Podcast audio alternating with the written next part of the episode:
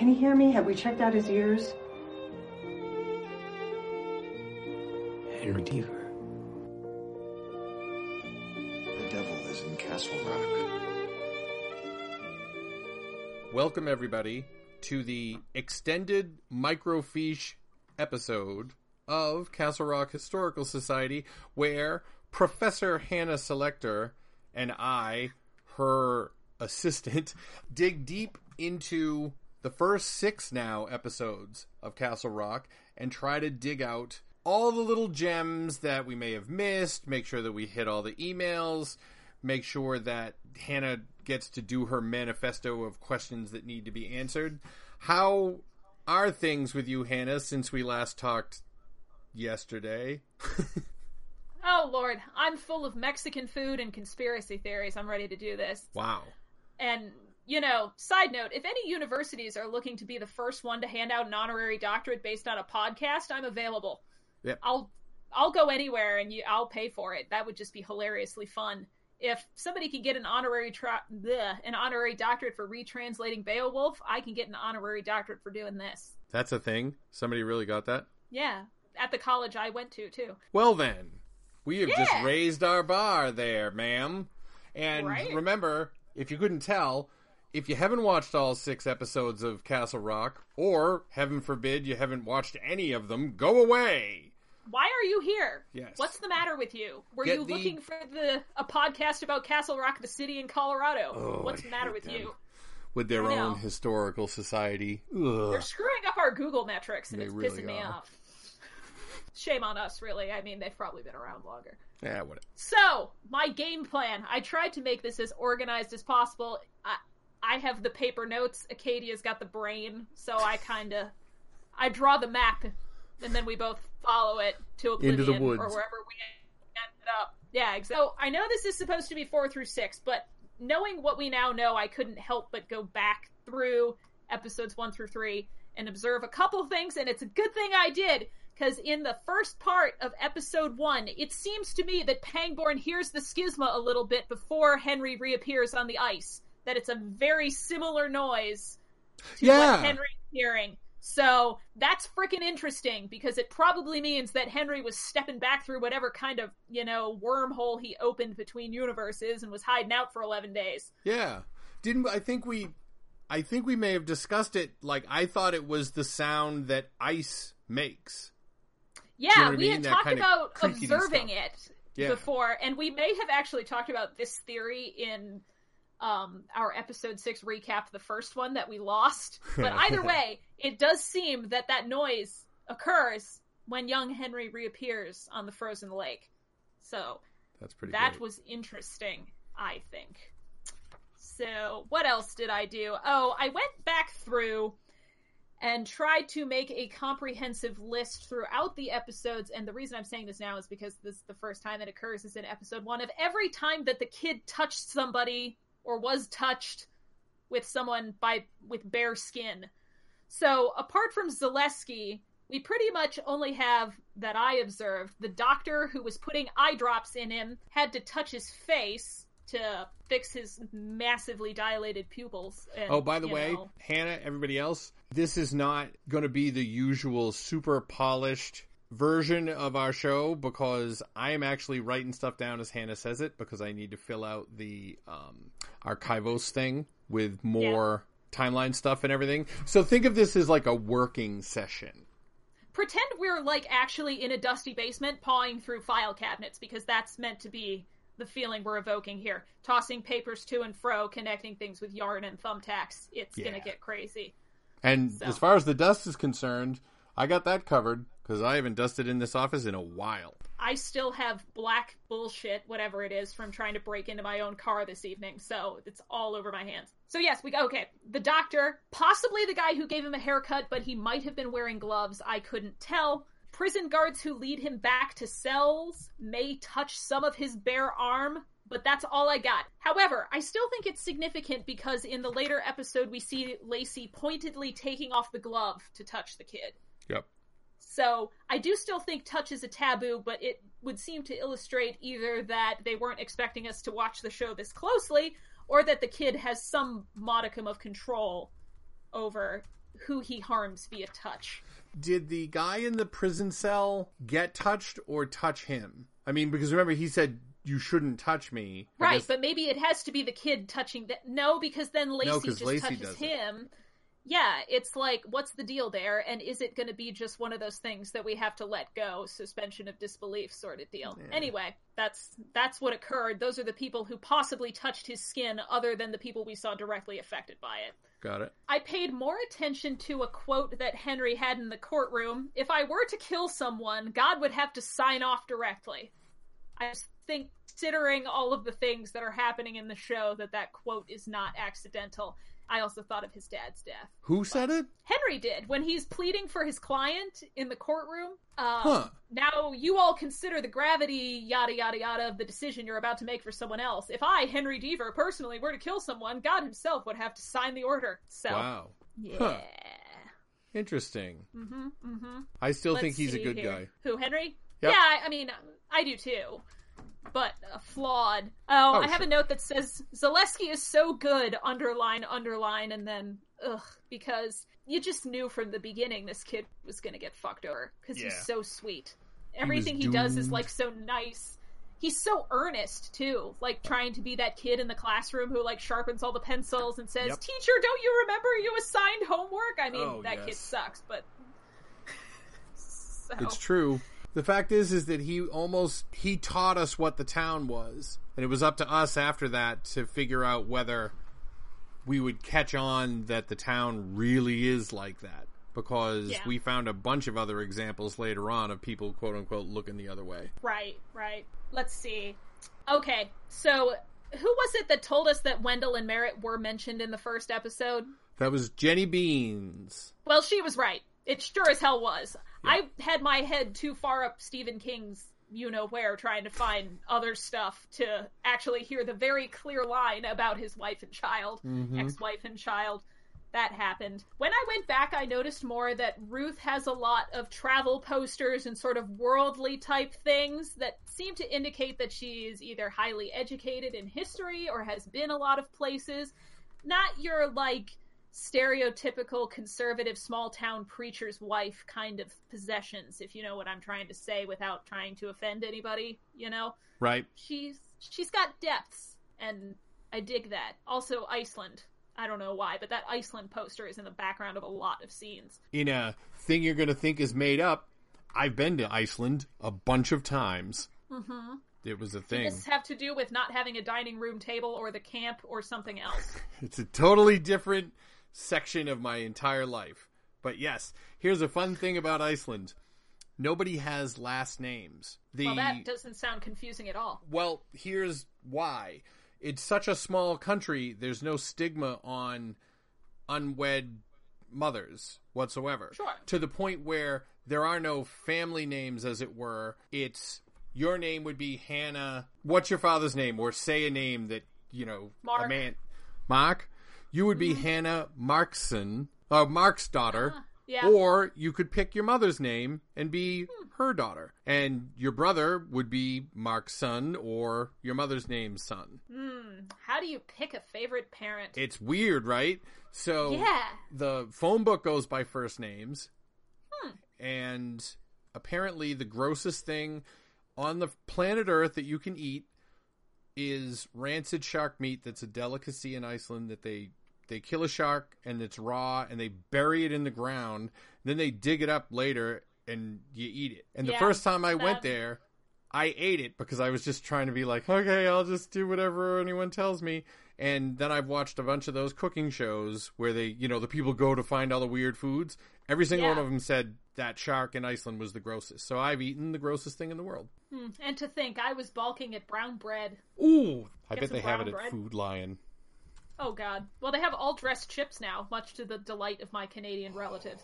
Man, I was in British Columbia and I didn't even know what all dressed chips were. And I was there last spring, and they're the greatest thing I've ever tried. I will say that the ones that we have in the US don't quite taste like the ones I've had in Canada, but they're a good facsimile, so I'm on board. They also had roasted chicken flavored chips. In theory, that sounds good, but your face is making me think it's not. Well, it tasted like roasted chicken, but roasted chicken made with a lot of rosemary. Mm. Okay. So, what are you going to do?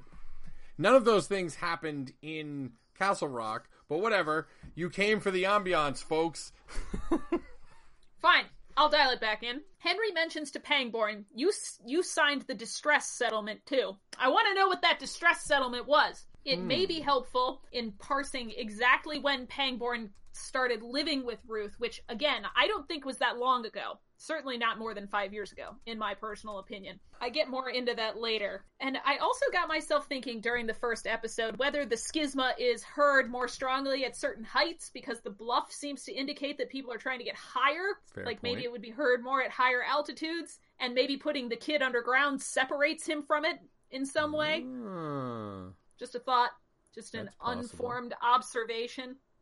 But you know what?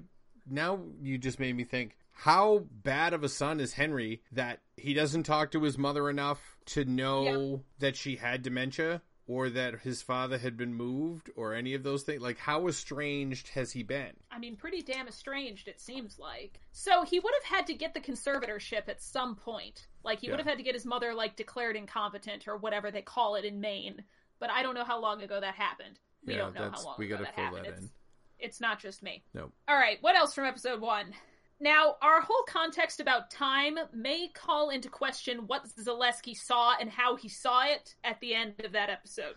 I mean, With- it did mirror what ended up happening. Right. So it's not necessarily that he had a psychic vision or whatever. Maybe like he got time warped or time bubbled or however this works. I don't know. And the same thing for when Henry and younger Henry are occupying the same physical space. That may be more of a timeline shift than anything else, or like timelines crossing over each other, or a veil being thin on the bluff, whatever kind of concept we're dealing with there.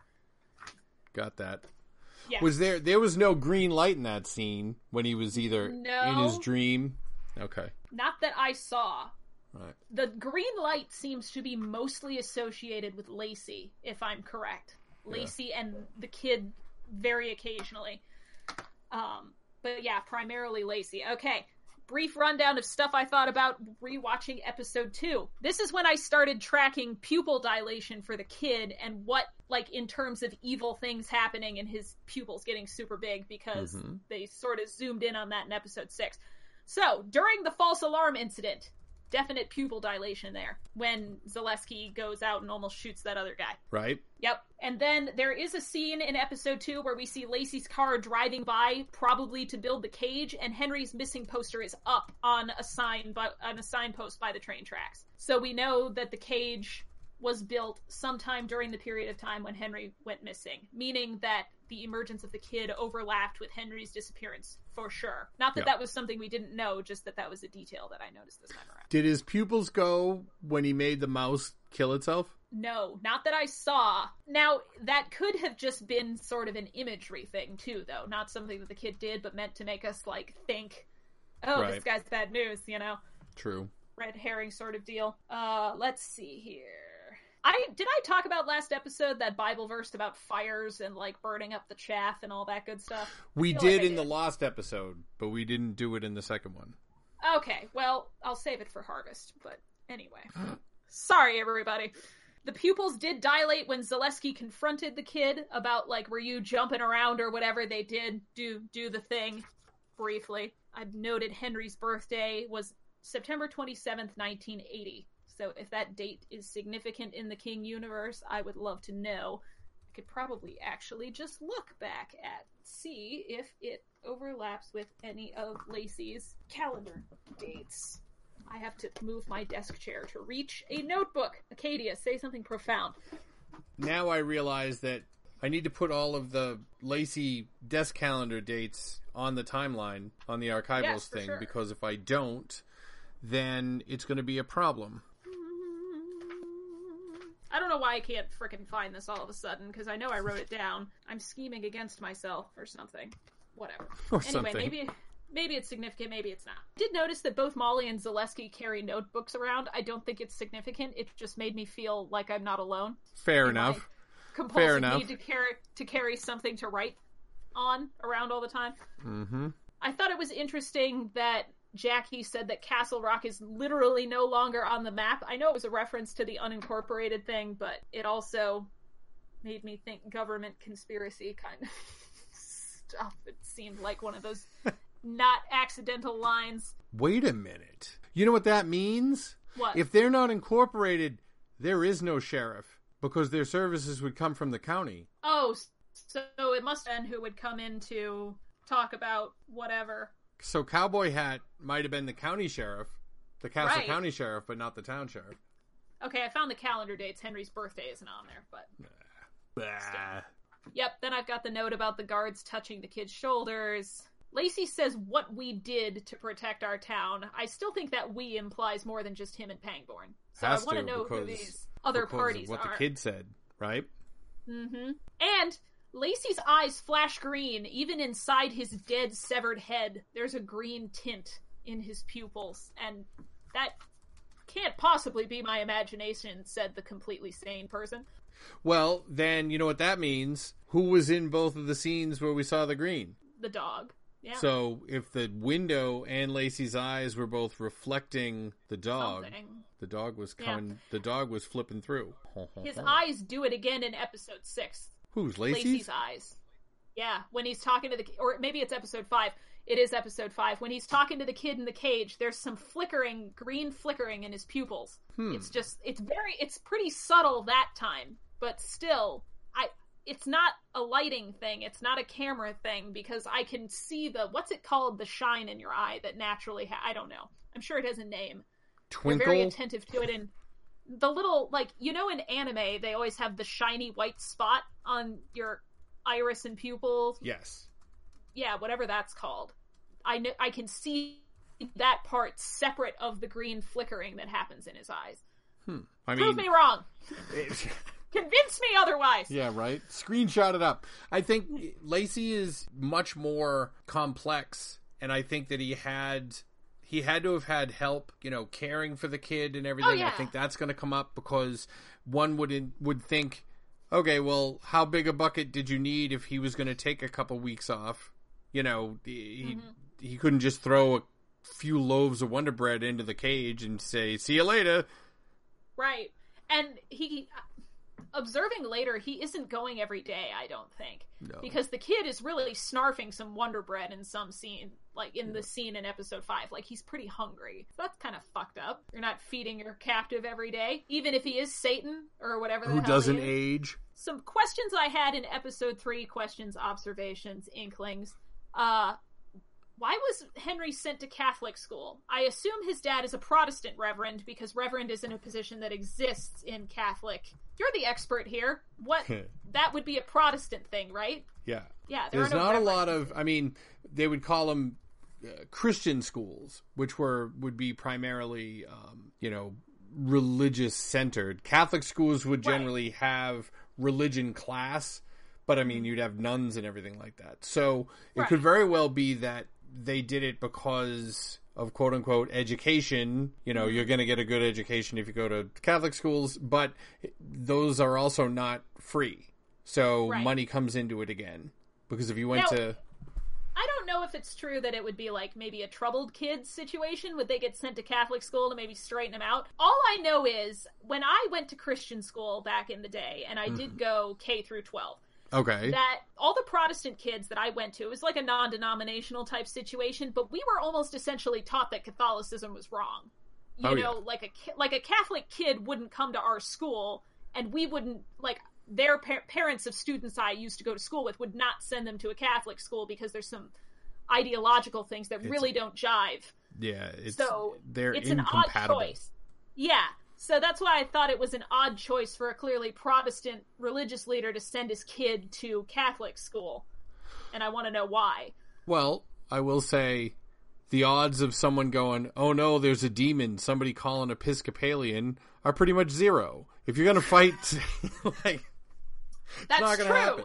Even I think even like a Methodist would go, "Shit, we need a Catholic." Well, yeah, and Baptists are certainly going to be like, nah, Not not us. because that's mostly what we got down here. Yeah, I think that can't be a throwaway. It'll have to come back. I mean, maybe Right. he was, you know, a little rebellious or whatever like that. I mean, if you're only going to start making memories from the time you're 11, Right.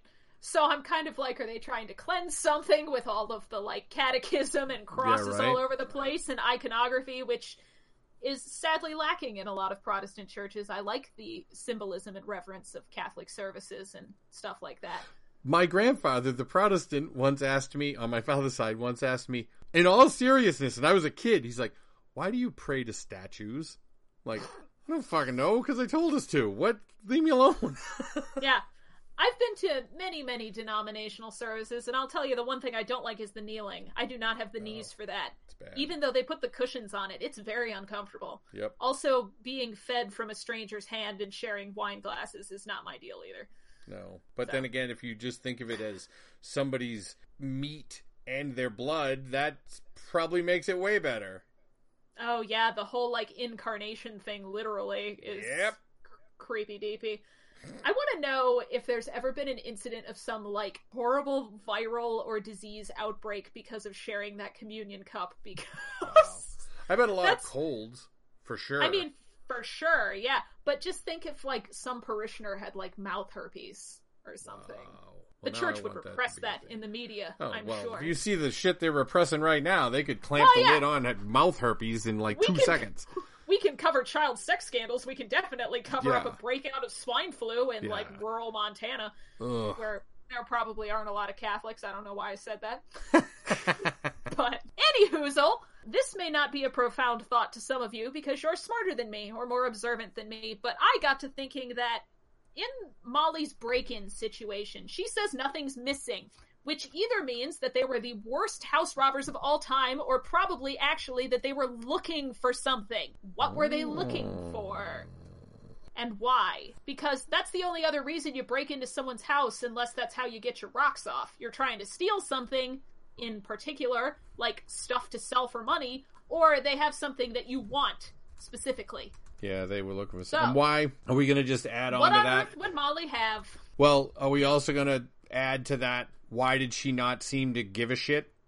Well, yeah, but I think we've already covered that there's like something in the water. What's wrong? Or she knows what they're looking for, maybe. Yeah, And is that's like- possible. Now, I didn't. But really even Jackie her- didn't seem surprised, right?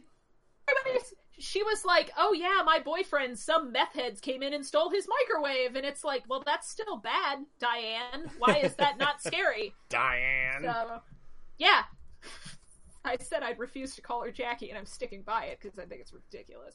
also, have you thought about she? Her name is Diane. She Jack and Diane, like Jackie Diane. It Yeah. drives me nuts. Only I get to make puns that stupid. yeah, that's bad. So it's just bleh, I don't know. Anyway, Halloween 1990 is when Molly and Henry seem to have that conversation because he's like carving a pumpkin. I just noticed that. Oh. So sometime around Halloween 1990 is when Molly looks out her window and sees Henry get into the Reverend's car that night to go out to the woods. Because Henry goes from carving a pumpkin, and then we see Molly in her room as a kid getting, and then watching Henry get called out into the driveway. So hmm. just a couple months before he disappears, I think. yeah, that would have been just before. Yep. Hmm. And just after his 11th birthday, And things would have been coming to a sort of a crescendo with him being mad at his father. right? So that Right? all 'Cause checks Mm-hmm, mm-hmm. the- out. So Alright. one wonders how long the woods stuff is going on for. Like, are his powers just starting to manifest with the idea of puberty? Because they did make it a point to call our attention to the idea that these kids are just starting puberty, which I think is super gross. Yeah. I don't. I don't want to know that stuff. No. I don't want to hear about that stuff. I taught high school. I know these things. I don't need you to say it. If someone would like to have the mailbag conversation about the no one is allowed to touch Ms. Selector's stapler, then you can send that in. I now, might, I because I had get a dump email to get that story. I had to institute a policy about touching my stapler. And it's related to puberty. So use your gross imagination on that one. Yikes. Yep. I wrote down some details from the testimony in the freaky paper mache kid trial that I thought were interesting, and I want to know if are going to come back in a real murder. Her sneakers were full of blood. There were holes in her stomach. Her head had been bashed against some quarry stones. The murderer was known, and the murderer was someone she knew. If someone later in these episodes has these injuries, I will freak. And I'm thinking of a female character that would wear sneakers, and it's Diane. Like she Yeah. would totally wear some Converse high tops Yep. and the murderer was known to her. The kids got a knife. He were smoking pot together. I just want to see if there's going to be a character that ends up having those exact injuries. Hmm. It would- It's just so specific, you know. Yeah, it, it really calls is. your attention. Yeah. Maybe it's foreshadowing. Maybe it's not. Since we just got done talking about young Molly and Henry, I wanted Yeah. to bring up an email that we got from. No, not the sad one. Well, it's important. It's Yeah. sad, but it's important because Jenny Beans has said something along the same lines. So Sherry says, in Dolores Claiborne, when the cute little daughter all of a sudden started having greasy hair, I thought, oh boy, and sure enough, she was being sexually abused by her father. So don't judge her too harshly. We may yet find out something sad about Molly. Which hmm. makes me super sad in like five ways. Number one, because I like making fun of her greasy hair, and I want it to have been for a fun puberty reason, not a horrible bone crushing reason. That said, how good would the writers have to be to have know taken that, yeah. which nobody else would have probably noticed? You know what I mean? And still, I, I always kind of bristle about that kind of theme in horror shows, though. I can't. I hope if it is, I hope it's dealt with sensitively. yeah. It's, Yeah, I have a real axe to grind about sex crimes and molestation and rape. It's a fine line to walk as a plot device, and almost no one does it correctly. So, I mean, Yeah. I I obviously really hope that's not true, but it's it's entirely possible, obviously. Essentially, if Ice T and Mariska Hargitay aren't chasing the sex creep, I don't want to watch a show about sex creeps. Yeah, pretty much no. Done. And every time rape is used as a storytelling mechanism in a horror movie, it, it really bothers me usually. So we'll see. Got but it. that is very sad, and it made me feel like a dick. And now I feel like I can't joke about the greasy hair thing, even though teenagers have bad hygiene and it's funny. Why can't it just be that? I'll tell you what. We can keep making fun of her greasy hair, and if it turns out that it was because of something bad, I will donate a hundred dollars towards some charity that helps young girls. How's that? I think that's a great idea. All right. And then I'll probably do it anyway at the end of it, but I just want you to feel able to make fun of her hair. Yeah, I mean, I've volunteered as guardian ad litem before and stuff, so, but, and so I would like to just point out that I would not be insensitive to this sort of thing. Yeah. You're not a monster for that. I've probably blocked out that part of Dolores Claiborne because it was so awful. Yeah. Yeah, that would be very sad. Anyway, not to make light of horrible subjects, uh, I also noticed that the children's trial, where they're all yelling guilty, guilty, guilty, mirrors Molly's vision earlier about the church with the sinner, sinner, sinner thing, guilty, sinner. And Yes. Molly is the target of both of these things. And So. they were right Yes, they were. that she was guilty. And the murderer in the room So It's a it's a whole room full of Stephen King tropes about the preternaturally sensitive or intelligent or grown up child. It's mm-hmm. just a, every Stephen King child protagonist all gathered together in the room. that they were all there. Yeah. And the children of the corn thing, I mean, I get it. None of the kids Yeah. were named Malachi, so that kind of sucks, but you know. Yeah. It also could kind of recall the Lord of the Flies scenarios because Castle Rock is a reference to a location in that Lord of the Flies story. Yes, um, very true. Where Piggy, where Piggy was killed, I think is what that Interesting. So yeah, kids, when they are left alone to form a society, it will be bad. Well, I mean, humans too, usually in the early stages of society building. That whole Hobbesian state of nature thing, and when you resolve it, there's violence. Ho, ho, ho.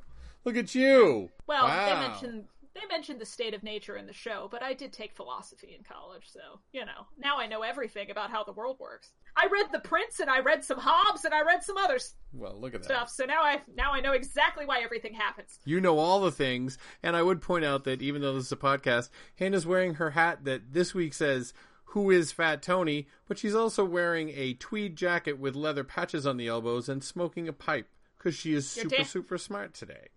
Yeah, damn right. And who is Fat Mm-hmm. Tony is arguably the most important question raised by Castle Rock so far. And I still say that the answer is the bad mobster from The Simpsons. is it the most ambitious crossover of all time? An animated show and a real show, a horror show and a comedy show. You know, That would be dope. Matt Groening, if you're listening, you've done like a sci-fi spoof show, you've done a family family comedy spoof show, you've done a fantasy He- spoof show. I want you to do a horror trope spoof show. He did a Stephen would- King episode too of The Simpsons. Yeah, he has, but I want him to do a whole series because you know he's got now that like Game of Thrones spoof thing up on Yes. Netflix called Unenchanted. I haven't watched it yet, but I love Futurama. It's like my favorite show. So Exciting. there's a lot of rabbit trails today. Yes, there the You know what? We've we've been really good staying on topic and everything like that. So we're gonna Yeah. wander a little bit. Asking another important question because that's what I do. They found a bunch of moon pie wrappers in Tracy's car. Or I mean, yeah, Reverend Lacy's car, not Reverend Lacy, Warden Lacy's car, and I want to know who ate the moon pies. Was that Lacy? Really? Did he have somebody else with him? Yeah, moon pie wrappers were one of the things that they found in there. I wonder if there were any in his messy office along with the Q-tips. There were not. Yeah, Maybe. I was gonna say, is that something he would hide from his wife? You know, like not to eat junk food. But then I remembered she's blind. Yeah, so that's easy. Yeah. I actually dialed up the Shawshank phone number from the show. 207-809-4720. They didn't even buy the number and make a voicemail for it. It's just not in service. Kind of a bummer. Feel that like that would have been some cool marketing. Yep. Oh well. Man, Figured out if we could get it as a Google number. That would be What's the number? hilarious. uh 207 Yeah. 809 4720. All right. Well, we might be rich Yeah. in a minute. Make that shit a 100 number. Now, I think I already mentioned this in our last episode, but I did go back and realize that they mentioned boats when Henry is talking to the kid in jail, and he's like, You're going to turn this entire state into your boat garage with this settlement, and the kid's all intrigued by the idea of boats. Like, boats? Yeah. Well, there is Castle Lake, so that makes sense. Yeah, you can go fishing. You can have a boat. We don't really know how big the lake is, but you can put a paddle boat on anything. Or a, a rowboat. Dar- the, the guards touch the kid. Now, I want to know if Bandaged Priest is the same guy even when his face is showing, because sometimes the whole thing is covered. When it's Reverend Deaver, it's just like one of those toothache bandages and like some around the forehead. Right. But the one guy has his entire face covered. But I still Right. think it's the Reverend's voice. So I kind of want to know why that is. And I did observe that, now this is in light of knowing what the schisma is, that all of the bandaged people in the church audience have their ears covered by bandages in one way or another. So it's a schisma cult Perhaps. because they're deafening themselves. I could, of course, be Rongo Bongo.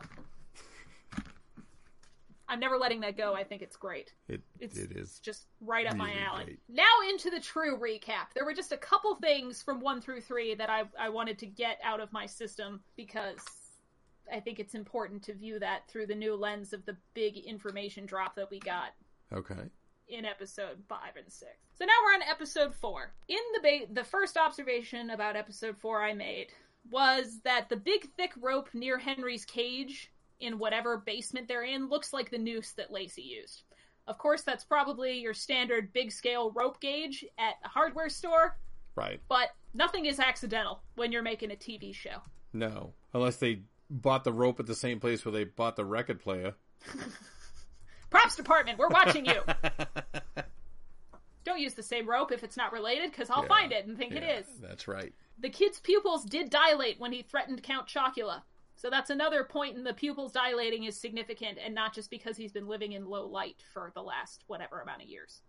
So then I think it would be he's activating the power. Yeah. It's not Or- the touch, it's the eyes. Or a combination. Yeah, if we're if we're going with my view of the whole thing that whatever other thing is taking over, like the kid is a vessel and something is coming forward. You're such a kid apologist. I have some Bible verses to go with this theory too. Just wait. I oh, just that's great. I just don't want to feel bad about having a crush on the kid, and I'm going to shoehorn it any way that You I don't can. have to. People like bad boys, even like Yeah, but you're supposed to grow bad- out of it, you Yeah, know, or well. at least that's what they tell you. Nobody does. So then I was thinking to myself, because I'm looking for things to think about, when Pangborn says I was doing my job, to which job is he referring? Here, his job as a sheriff. Hmm, are they one and the same? Because when Henry's like, why didn't you investigate this whole thing, or what have you? And then he said, I mean, the things that Pangborn said during that conversation actually rang true to me. The whole, you know, throw out a couple of fake leads, keep the DA guessing, keep him from pressing charges against you.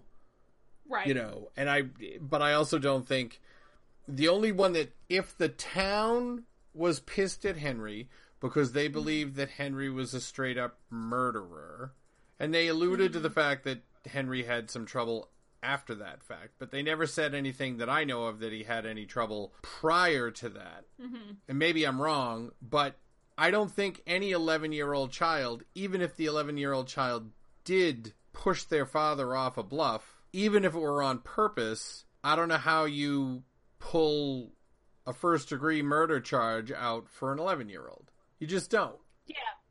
Very rarely would a child be convicted of something like that. Yeah. Which is which is why they have entire documentaries about the like three kids that have ever done that in the United States and been convicted.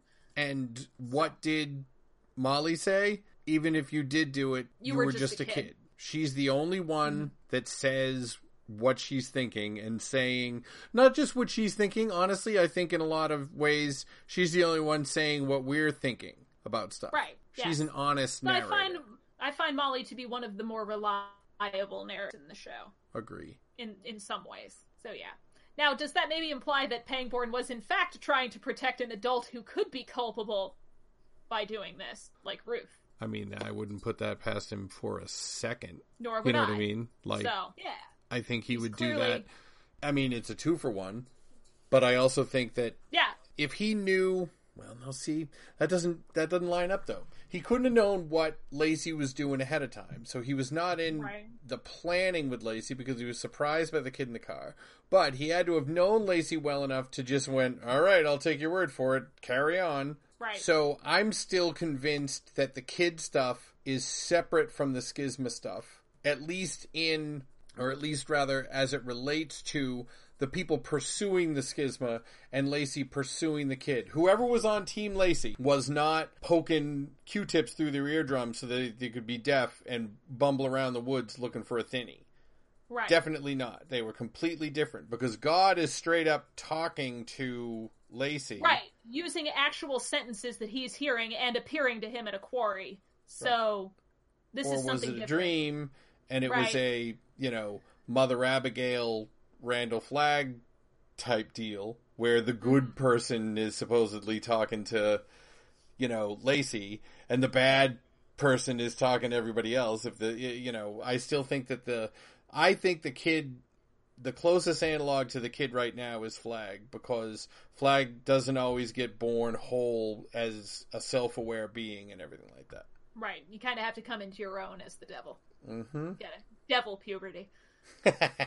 Okay, here's my big thing, and this could be completely wrong. It probably will be, but I really want this to work. So, I did some digging. Now, you guys know I've been curious about Ruth's maiden name, right? Like, I really want to know if she's another King character. Well, I found one that she could possibly be. Bring it. You can't see my face right now, but there's a lot of gesturing and wide-eyed She smiling. is gesticulating like a mofo. The bully in Carrie, one of the girl bullies in Carrie, the one who makes fun of Carrie when she gets her period in the shower and for like blotting her lipstick with weird ta- weird stuff, a tampon. Spoiler alert. Her name is Ruth, and she's one of the 11 survivor at the end of the the prom massacre. And we know that that school from Carrie EHS was mentioned in that newspaper article, and that it's near Castle Rock. It could be she would be about 10 years younger than the Reverend, I think, if my math is right. But it's still possible that she could be Ruth G- Gogan, I think is her name. Anyway, there's a Ruth and Carrie, and she's one of the nasty girls. But it's possible that she changed, you know? Well, that's incredibly interesting because it will also have obviously opened her eyes to the supernatural. Yeah. You know, she wouldn't have been worried about it. See, I mm-hmm. thought you were going to say that her last name could be White No, just because Carrie's last name was White. no. It's bigger than that. Or possibly dumber than that, you know? Could be completely wrong, but I thought that was a neat one. That is a really good dig. That's I could be trying dig. way too hard. No, but I'm not even. I'm just saying it's a good dig. As a matter of fact, I'm going to tweet about it right now while we're recording the episode. And that may explain some of her like wanting to take in a kid who's odd or bullied or whatever, like sort of penance. Because some bullies do come around and realize what they've done is wrong, and then I've heard of people apologizing years later for things that they did, and you know, it, there is redemption for everybody. So And I mean, I assume if the if the fruit of your bullying was most of your classmates being murdered and burned to a crisp at prom, that would be Ah, food more for fire! thought. oh yeah, or yeah. cleansing fire. Yeah. hmm So there you go. All of the rest of my observations for four are not that deep, That's but gold. yeah, possibly. Yeah, but or it it could just be a the, until we find out what Yay! her last name is, that's staying on the board. Goes on my crazy board. Yep. So there you go, guys. That's for the episode, I think. As far as like my my crazy theories, don't use tampons to blot your lipstick is the lesson that we should learn from Ruth's possible high school self. I guess. My next observation was that you can see that the person in uh, has a stick or a cane, Yes. which I know Mrs. Lacy doesn't use one at the top of the house, but maybe the basement is not something she knows as well. yeah. And I that think is a- I have heard it referred to by others as a cane, and Mm-hmm. I don't know if they have any other knowledge that we don't have. Right. Because there hasn't been any other character who has a cane, and you would expect a blind person to have one at least. Yeah, but more, a- a- more than a, The but the like a stick. yeah, but the they have the you know light ones that go out in the front, not the ones that you need for walking. You Yeah, think it's the true. same? I don't know. I, I don't know. It's dark down there, and it wasn't a very clear picture. Maybe. True. Fair enough. So, yeah. Uh, let's see here. Now, this may not be correct, or, well, you can probably account for it for the monitors, but there's a green glow on Zalewski's face when he's watching the monitors. Now, for security monitors, I usually think of a blue glow, don't you? Mm-hmm. Who knows? Just a thought. Yeah, but see, if I'm thinking that it's a thinny, then the thinny would be in a place. Yeah. The question I have with that is, what the hell were the smiley faces for? Yeah. I mean, it couldn't just be a Mr. Mercedes nod. That seems odd. I made a No. poem. Well, you know, maybe it's just as simple as that lady kept telling him to smile, and Oh, that's yeah. what was going to make him smile. Like, fuck you. Here's Yeah. smile for you. Yeah, how about I blast you in the chops? That's so dark for Zalewski, though. He's such a he was such a cinnamon roll, you know. Yeah, So but he pure, he got so turned. He got he got his his hope broken. Henry was his hope, and then it got dashed. Yeah. Oh, Oh well. If any real estate agents listen to our show, please tell me if you've ever had a potential home buyer look in a freezer, and then tell me why the hell they did it. good idea. And we have a lot not- of professionals we need help from. Yeah. Like, maybe we'll just put out a call for listeners. I can't Yeah. think of a reason for a podiatrist to be needed, but hey, you're welcome here too. Yeah, why don't instead of instead of us waiting for us to need you, why don't you just email us and tell us what it is you do, and we'll figure out a way to do Yeah. a question that relates If- to it. if I don't have a question based on the show, I've got a question from my real life for sure. Mm-hmm. Okay, observations related to Desjardins' house. The t- the dining room table is set, and it's set for more than one person. Now, I didn't see if it had been gathering dust for a long, long time, but who's it set for? It's a very solitary house. Was he meeting with Pangborn and Lacy about whatever weird thing they were doing, and they were going to have dinner? Although he can't cook in his kitchen because there's a huge piano in it, so maybe it's just from a long, long time ago. How did you notice it? What? They pan to the dining room briefly as Henry's walking through the house, and there's settings for at least three people at his dining room table glasses and plates and forks and knives and everything. Huh. And he couldn't even get to the coffee pot. Hmm. Right, exactly. So you probably couldn't cook. But I mean, could, if you brought home pizza, you would still set places for people, right? That's what I I, do when I have people over for pizza. Not me. I just let him use the top of the box, if that. Yeah, use your shirt, you filthy animal. Then, now we sort of talked about this before. Is like Desjardins' cage out back for his own kid that he's capturing for nefarious purposes? I mean, what? Everyone's kidnapping kids or Yeah, I know. using kids for weird reasons or making kids deaf with hot pokers. It's just not good to be a youth in Castle Rock. It's not good to be a youth in Stephen King land. Yeah, Think about, you know, The Shining. The Dead Zone Yeah. was pretty much grown ups. Mark Petrie was a kid in Salem's Lot. Carrie was a kid. The, Yep. eh, you know, The Shining, I think, I legitimately think was the time that King wrote a novel. That was the one book that Stephen King wrote that I think you could honestly say was telling two stories at once, which is my oversimplified version of what's a story and what's a novel. You know, it's it's he is a, an amazing storyteller and he's a hell of a lot better storyteller than lots of novelists are novelists. But I think that other than like super ham-handed metaphors, I think The Shining was the only that was his if he wanted to go in a different direction after writing The Shining, he could have because Jack Torrance as a character was complicated and if the hotel had not been haunted, that would mm-hmm. still have been a good novel. Right. You know what I mean? That's Yeah. that was him saying I can talk about more than one thing at once, etc. And but again, it's a kid having terrible shit happen to him. It Right. a whole bunch of kids having a bunch of terrible shit happen to him, awful and then a stuff. gangbang for no reason. That's a problem. Yeah. and agree. The Dark Tower, Jake is a kid. Mm-hmm. Man, leave the kids alone, Stephen King. For realsies. But but he can't and he won't. No, he won't. But these are all So- new writers, so the fact is, is that what do we have for kids in Castle Rock? They're all because I don't count the kid as a kid. He's a grown ass man. Right. And I mean, so is Willie probably. I don't think he's Yeah, no. like a teenager in high school or anything. No, he's little Willie, but he's not little.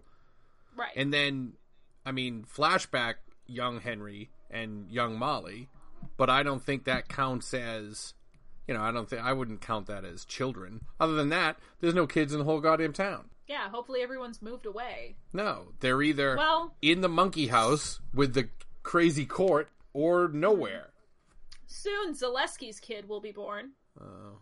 into darkness. I mean, no Poor dad, kid. terrible town, and a bunch of fire. Yeah, but I bet he gets a nice settlement. Yeah. So I tried to come up with ideas of how him being a barber could be significant, and then I couldn't on my own, so I went to the Stephen King wiki, and pretty much all I found is that there was a barber in Rose Madder, and that a place called Tull in the Gunslinger has a barber shop, a grocery store, and like a couple other sundry things. So Yep. I don't know if the barber shop is significant in the Gunslinger, but It's not really, but the the town Okay. of Tull is, and mm-hmm. this is another one of those. I don't. I don't even care about spoiling the first book, The Gunslinger, because it was written like forty years ago. Mm. So whatever. The no, thirty years ago. Anyway, the Gunslinger killed every man, woman, and child in Tull. yeah. So there That is was- no barber anyway. That was well, there was a barber when he got there, and there wasn't when he left. he literally Yeah. shot everybody in the town, Yikes. and they were asking for it, but Oh.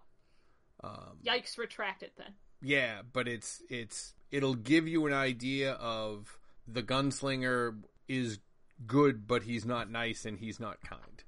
Yeah. Okay, so then also in Desjardins' house, I tried to see if there was anything like significant or interesting in his hoard because Right. there's a lot of crap stacked up in there. Pretty much the only thing though that I found other than the kennel that we had already mentioned was a crossbow, which seemed kind of scary for a, a barber to have, but I guess he's out in the woods and maybe he's hunting deer or rabbits or whatever you hunt with a crossbow. Werewolves. I, I don't know. Okay, and then I promised all of you that several episodes ago that I would get the values of particular parts of your body, at least according to North Carolina law, for compensation settlements like the one that Desjardins would have tried to defraud. So this is another sad installment of Hannah's completely unqualified legal corner. None of this should be interpreted as legal advice because I'm not a lawyer and you can't. Regardless, you can look up the North Carolina general statutes and see that I am correct in saying that in an industrial uh, commission settlement, this is what you could expect. So, I of course had to do the stuff that Desjardins was hanging on to. Yep. So the value of a th- of a thumb, which not a thumb and forefinger is what he did. So a thumb you would receive at best sixty six and two thirds percent of your average weekly rate weekly wage for seventy five weeks. You would get the payout of that for seventy five weeks. Sixty six percent of what you make a week. Yep, for seventy five weeks after the after the settlement. That seems so arbitrary because what if your what if your job is super thumb centric? Like if you're Well, an opera singer, you don't need your goddamn thumb. Yeah, I think they're just kind of like using a general value system. Like your thumb is important. Now your forefinger is less than that. It's only 66 and two thirds percent of your average weekly wage, and that's for 45, 45 weeks. 77 weeks 75. your thumb. Oh, 75 for your thumb. Yeah. So like if I made $10,000 a week, I'd get $6,600 a week for 75 weeks. Also, if you made $10,000 a week, we would have way better production quality. Yeah, because I could stay home and work on this all day. Yeah, I'd chop off my restaurant. thumb just to get a piece of it. The so all right, now I got to ask, what's the peen worth? there is no settlement listed for that that I could see. Now, maybe they're not expecting you to hurt that in a workers' comp type case, because this is for workers' compensation. What if you work at a rodeo? Well, yeah, I suppose it could happen. Now, you know, it's possible lost over it because what I did is I took Desjardins things, I made sure I got that, but then I also got what would be the most valuable settlements, both of those, and then one that I found interesting slash appalling. Bring it. So, some of the highest values are if you lose an entire arm, you get 66% of your weekly wage for 240 weeks. So that's a few years. Yeah. Because obviously your Like arm at is the huge. shoulder? And if you lost. So what determines a whole arm is like more than 75% I think of like your upper arm. I mean Huh. your lower arm, the part attached to your hand. So they do have like scales for determining this, you know. Right. And partial loss of a fingertip can sometimes be interpreted as loss of the whole finger in the eyes of the settlement. Like if you lopped off part of your thumb, it would still be like a thumb settlement, probably. So the other one that was extremely valuable, and this makes a lot of sense, is if you completely destroy your back in the eyes of like the Industrial Commission, then you'd get 66 and two thirds for 300 weeks. Hmm. That's a long time. Then the thing that I found appalling was that if you had a horrible disfiguring facial injury and they said gross disfiguration of the face, they will only pay up to $20,000. After that, you're fucked. That's messed up. And I feel like plastic surgery is mad expensive, and like to fix a gross facial disfigurement, you would probably need more than twenty thousand dollars. But what the hell do I know? There's actually a really fun picture on Imgur of this guy that he had to have his tongue fixed because he got tongue cancer. The only place that they could get tissue from that was viable was his forearm. So now his tongue has a tattoo because his forearm had a tattoo and that was the skin they had to use. So that's kind of neat. That is neat and also terrifying. And you could not even get in the door for $20,000. Yeah, that's what I'm thinking. Seems messed up. especially you know doing a podcast my face is one of the most important pieces of the whole show It's essential to our livelihood. You if know? i keep it hidden the the money keeps rolling in right now, of course, there are other parts to workers' comp settlements. That's probably not the only money, but you know, there you go. Right My Hannah's completely unqualified legal corner. Ta-da! And I last but not least, about people. episode four. I know. Gosh. I also just the you know that would be painful and ouchy. Hmm. I had a toenail fall off once, and I thought it was awful. the whole thing Yeah, it was right before prom, so I painted it and glued it back on for the night. that's hardcore I know, right? I played softball in high school, and I got like stepped on. so you did a cleat. sport I did. I was excellent at softball. There you go see Who knows why? I was the catcher, and I'm very thin, so it didn't make much sense. But what are you gonna you do? You're gonna paint your toenail and glue it back on for prom. that's good thinking that's really that really makes me happy for some reason i don't know out of all the stories you've told that's the one that made me think you were the coolest Eh, credit where credit is due. It was my mom's idea. I was busy crying hysterically. yeah but you still acquiesced That's true. I did. Shouldn't don't wear open-toed shoes is the lesson that we should all learn from this. That's a lesson that everybody should know. I don't want to see your toes unless you're a lifeguard actively saving me. Even then, I'm probably not paying attention. you know. Okay, so this brings me to my observations about episode 5. The first of which being that when Henry is in the MRI machine, he can hear the schisma a little bit because, of course, your senses are being deprived in an MRI. I don't know if any of you guys listening, probably a lot of you have had MRIs, and some people have panic attacks in them because of the sensory deprivation yeah. and the small space. A little bit of column A, a little bit of column B. Yep. So, just thought that was intriguing. I think it pops into his head in a bunch of different ways, and I think it's Yeah. I think it's affected him more than he's ever let on in the show so far. Right. But then again, I guess it would be safe to assume he didn't know what it was until Odin explained it. Yeah, exactly. He thinks it's that whatever weird ringing in his ears affliction he had when he was a teenager. Except that that can't be it either, because one would assume that the father was giving him some type of information about what the fuck he was supposed to be listening for. No, because wouldn't it be that sound? But he would have forgotten it. He forgot all of his memories. Oh, right, right, right. Oh yeah, Yeah. all right. Touche. Amnesia, hell of a thing. I got you. Now seems like a good time for my brilliant Bible verse thing that I might not have mentioned. I didn't I don't remember if I mentioned it in episode 6 Redux, but anyway, the episode Harvest made me think of Matthew 3:12, which says, excuse me, he will ga- gather his wheat, but the chaff he will burn up with unquenchable fire. So that's very harvesty in theme. And also there's a lot of fires going on here in good old Castle Rock Yep. of significance. So we have the the fire in the Needful Things shop way back when. We got the Christmas fire. We now know there's been a fire at the inst- at uh, Juniper Hill at the institution where the kid was being kept, and of course we have the raging wildfire in Castle County. So Hmm. is the is the chaff being burnt away? Oh, there was a fire at Carrie's high school too, but we don't know if that's a tie-in or not. I mean, the So- Overlook Hotel burned down. Yep, yep. The Did they did they say that Nan's luncheonette burned or that she was burned out like in a figurative way? Oh, I don't know. Yeah, I don't remember quite either, but Now that I think about it, though, and I mean, it really matters. God damn it. I'm putting that on the list of questions. Is the Needful Things book, not the Needful Things story, canon? Is the book canon? as it happened, because didn't yeah. Nan's burn then? it, there may have been a fire then too, but Jackie, or I mean, excuse me, Diane talks about it to Henry too. So She I'm made it a fuck club. But yeah, th- that that may be a good way to determine whether this is like the same universe that the Needful Thing book, Needful Things book takes place in. the same where. Yes, exactly. Yeah, now I'm going to have to look that up. Yeah. right. So. Oh, and you know what else? have- I'll give you Oh, one fire quote that actually. Mm-hmm. Spoiler for the stand. If you haven't read the stand, get out for like 25 seconds. When they get to Las Vegas and they're going to be crucified by Flagg, Lloyd, and Larry, Mm-hmm. and Ralph. Trash man, uh, Trash Can Man comes back and he's riding in his little trolley that has the nuclear bomb in it, and Flagg had already made that little electric ball that killed um, the cook. Holy shit!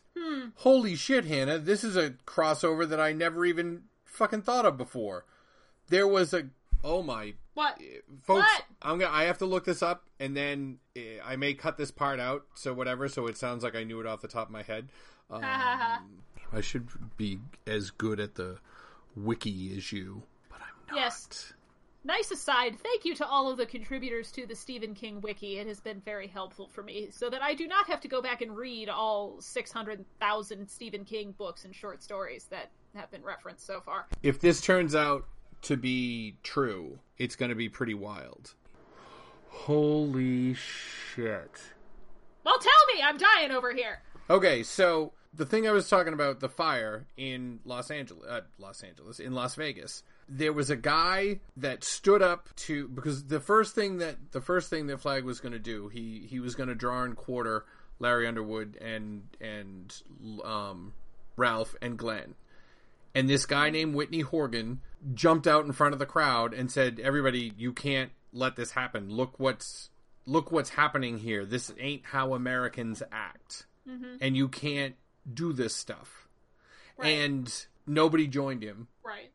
And Flagg made a little ball of electricity off the end of his finger, and it burned his eyes shut, and it burned his mouth shut, and he burned his nose shut, and he, he just suffocated because his thing was all burned. He was a former army cook. Okay, the reason it had anything to do with, um, the reason it had anything to do with fire was the ball of electricity that Flagg made just kept getting bigger and bigger in the sky. And when Trash Can Man showed up with the with the nuclear bomb, it went right for the cart and blew up Las Vegas. That's Yeah. how Flagg lost. And the line hmm. the line was and the righteous and unrighteous alike were consumed by that holy fire. Aha! So now that is a important. I mean, that's the, it, like a significant fire reference.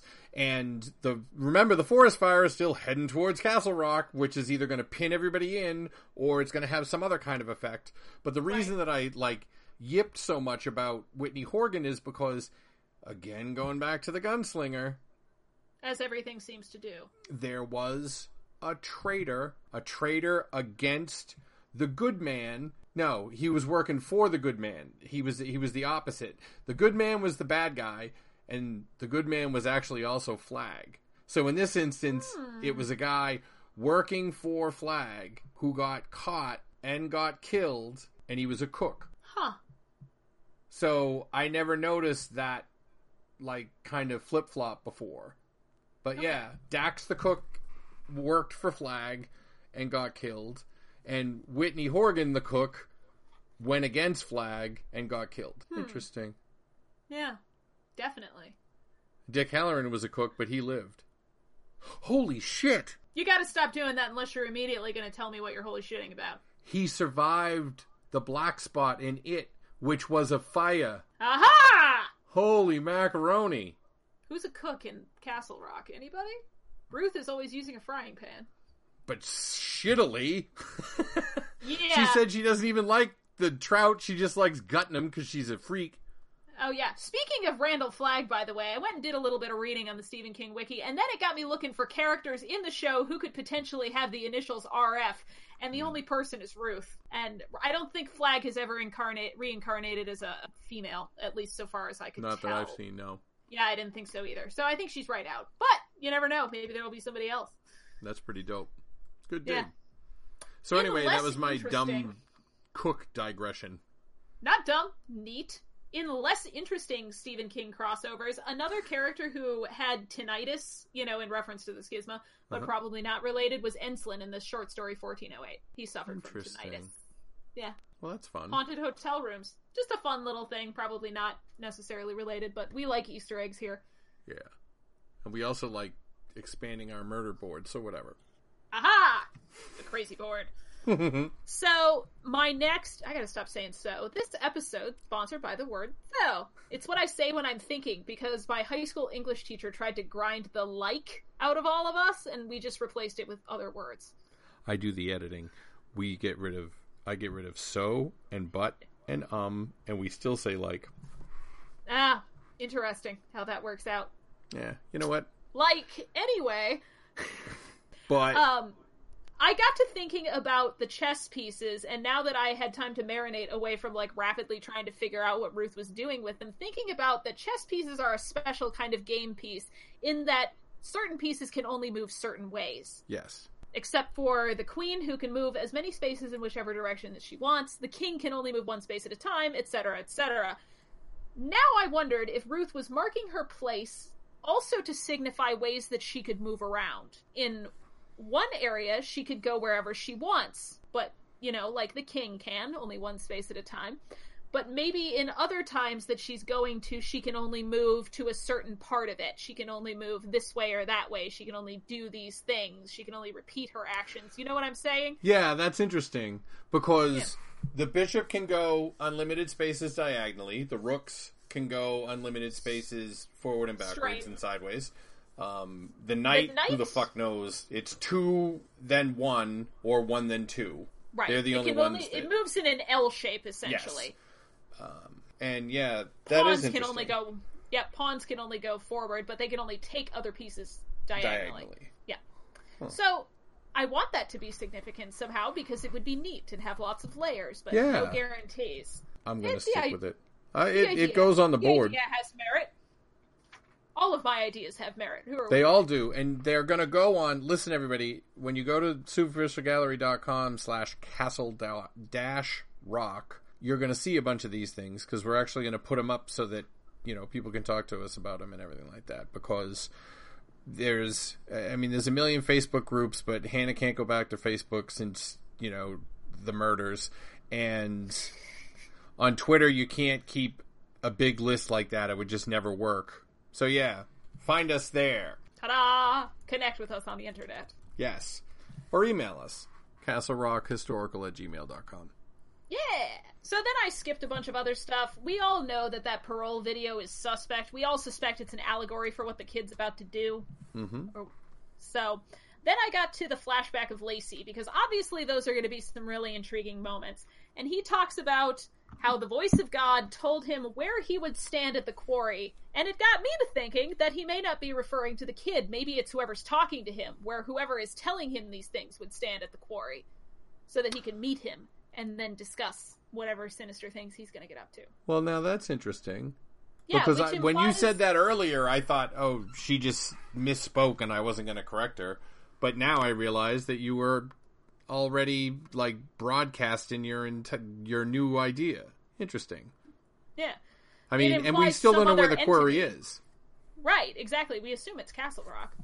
But It has to be. Maybe it's in Syracuse. It's the only other location we've really been to. yeah, so and in this scene, I already said this earlier in the episode, but in this scene there's something flickering in Lacy's pupils. It was hard to tell if it was actually green, but there's something weird going on there. Okay. So I find it interesting that both the kid's eyes and Lacy's eyes are being affected in some way and that they're having interaction together and that they're ostensibly dealing somehow between them with the same entity. You know Hmm. what I'm saying? Yeah. Are you picking up what I'm putting down? Yes, I am.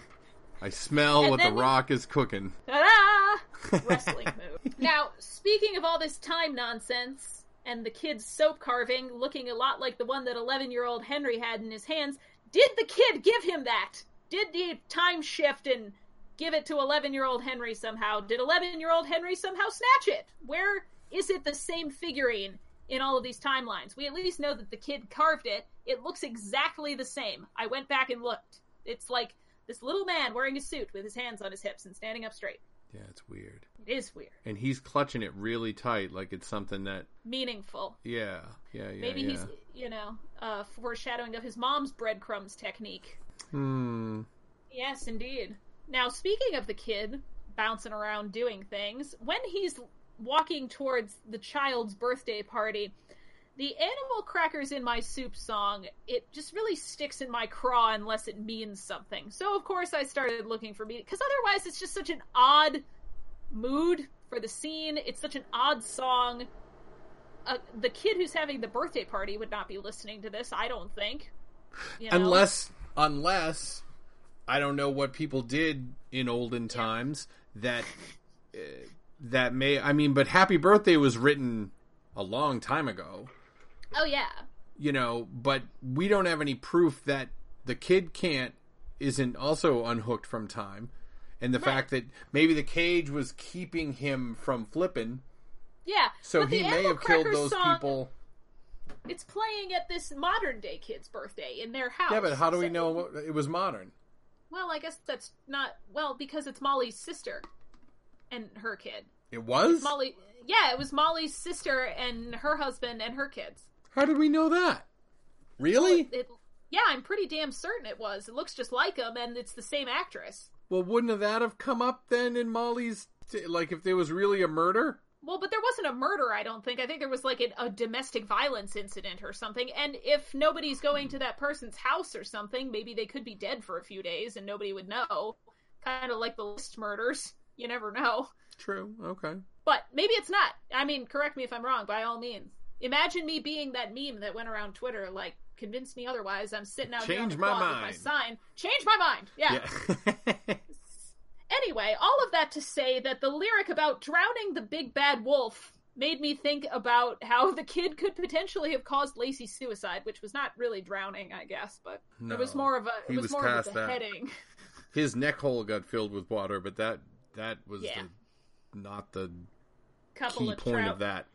And then hmm. At the end of the song, the line, the last line we hear, when they're inside me, record scratch, and then it moves to the kid's face. And it got me all thinking about that Bible story about Levy and multiple identities. And yes, I'm a kid apologist. I'm just trying trying to make this work. You know, there's warring identities inside him. There's multiple people. Oh, poor But you. Fake I think news. this is, but this might be a good time to talk about Mrs. Acadia's theory, which also kind of supports me that the kid may currently be a host for whose soul or whose identity. Oh, that's right. Yeah, we haven't talked about this yet. No, tell it. I like when you tell it. But the time I told it, I didn't like it. it's your spouse. Yeah, I know, I know. The brilliant Mrs. Acadia has suggested that perhaps the kid is currently playing host to Reverend Deaver.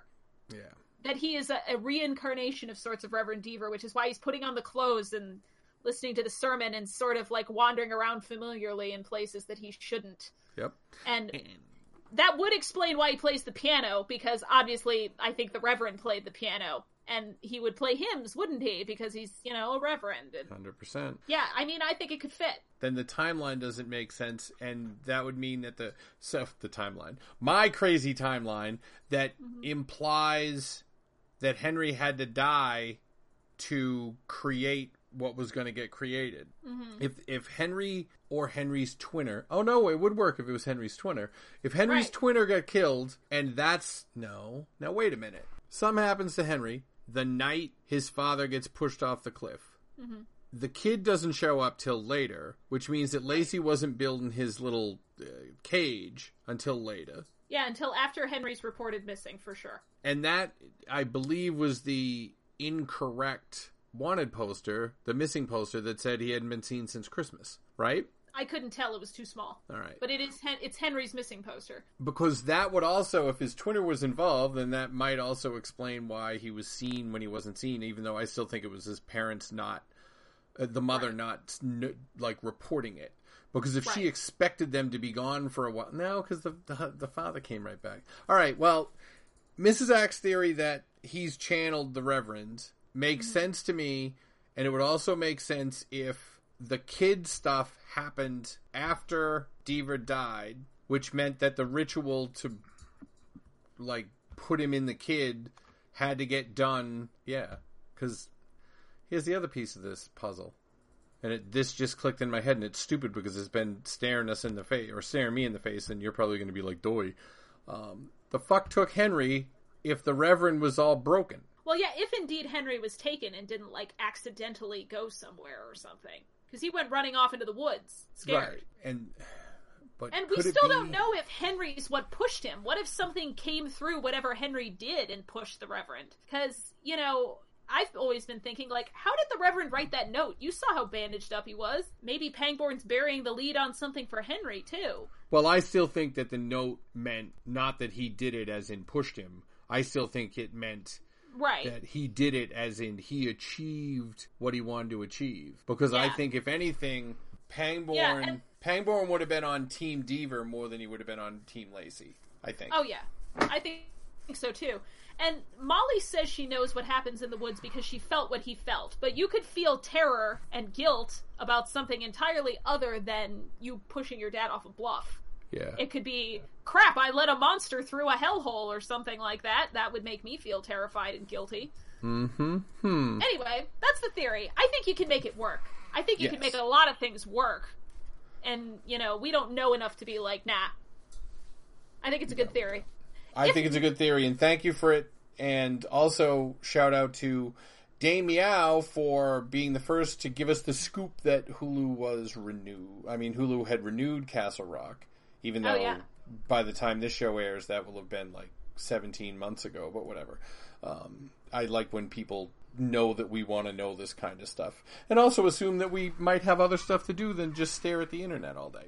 Yeah. I wish that's all I had to do. Yeah. That be Meow, great. I know a real life cat named Chairman Meow, and I think it's funny. Aw. That's awesome. But also, arguably, maybe in poor taste. Who knows? Eh, it's a cat. So then the the last thing I had for episode five was that I think it's important to note that in the tiny little radio broadcast about the wildfire, other than the fact that wildfires in Maine are like not a thing, please They're confirm not- for they, me. They are not a thing. Yeah. That the fire source couldn't be explained, that it spread unusually fast, and that traditional firefighting methods aren't working. I believe this points to the supernatural nature of the fire, that Yeah. it's been caused by something that is not a regular thing. Also, it's the middle of winter in Maine and it's been snowing a lot, so nothing's dry. I mean, we've seen Well- the snow. No, it's it's still fall, right? Oh, that's true. But it rained. It rained recently. We watched it it, rain did at the funeral. Anyway, yeah, it's and, not dry. it's No- it rains in August. for a wildfire. There's no such thing as a drought in Maine that I've ever experienced. It just doesn't happen. It's too far north. Yeah, the weather's weather's too freaking freaky. Yep. And then we move on to episode six, and since we just talked about it, I don't have a ton of new and fresh observations, but I did do some sciency stuff about the whole music of the spheres slash Yeah, Um, I, I'm interested to hear that. schisma Though. deal. As I said, there are a lot of sciency people in my life. Not sound sciency people, but people who understand science. And I did do a tiny bit of reading about this musica universalis, or now excuse my Latin, which is not good, or the music of the spheres. And this was a real philosophical concept that existed in ancient times, and it was used to explain the movement of the heavens in terms of some sort of force that was like a cosmic music, a, a physical thing, but that, you know.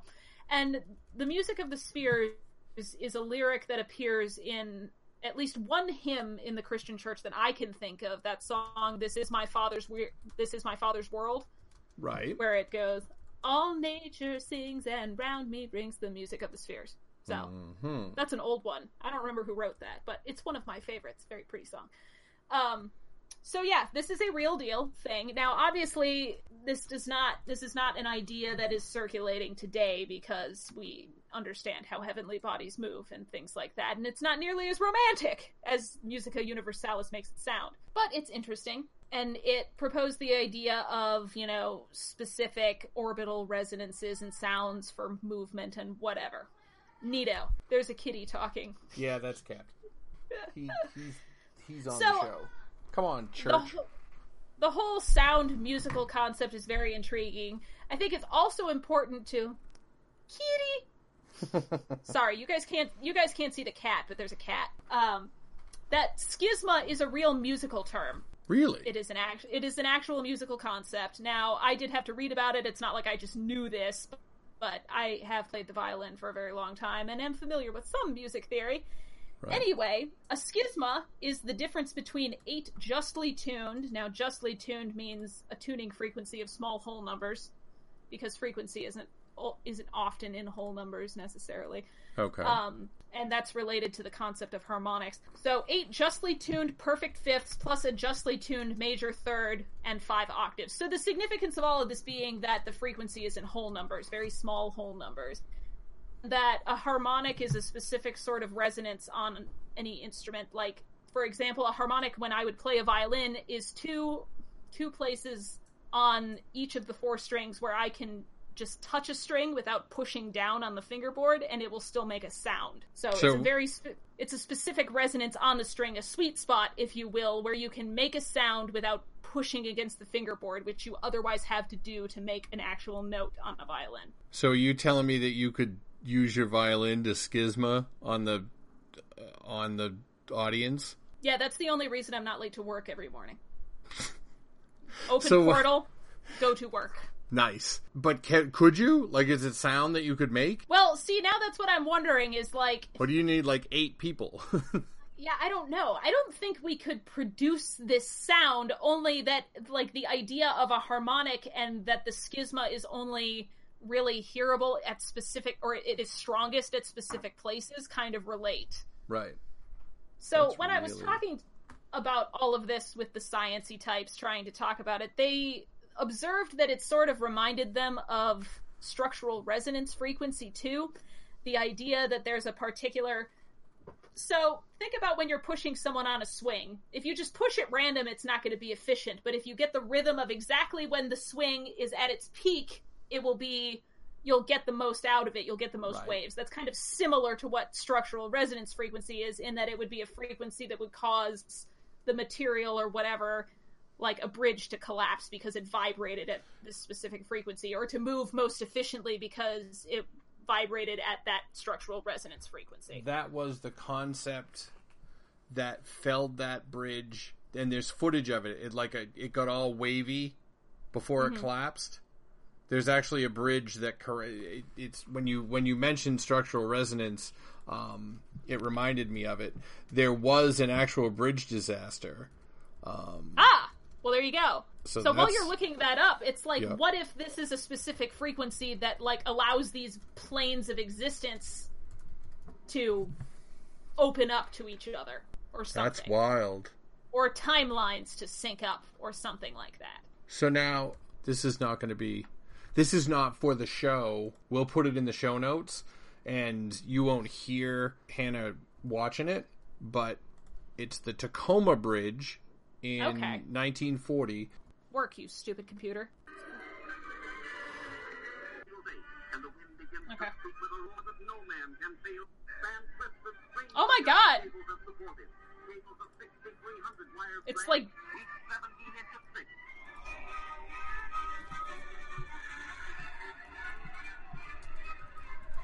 Wow, that's crazy. It really bucked. That's structural resonance bridge collapse. Yep. and we're going to put the video in the show notes for this episode because if you've never seen it, holy macaroni, it's, It's nuts. crazy to look at. and it shows the power of what could happen when these things line up correctly. Yeah, the power of sound. I well, of frequency rather. Now, to make us sound unsmart, all of this talk of sounds that make things happen made me think of the I think it's still the mythical concept of the brown note that I really want to exist.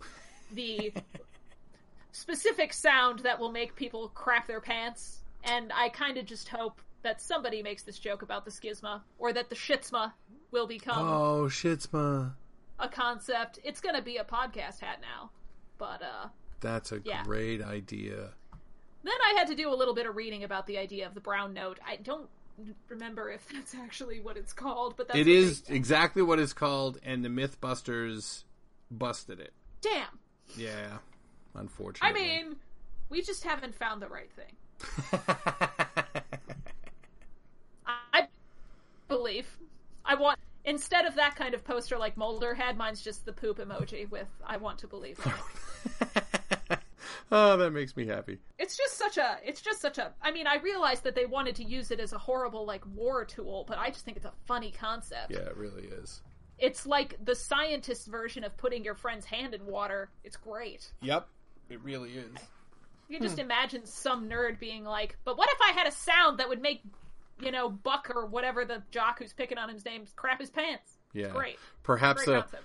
perhaps a young violinist inside kid named Hannah who wanted to be able to go "Hmm," and show all those bullies what for.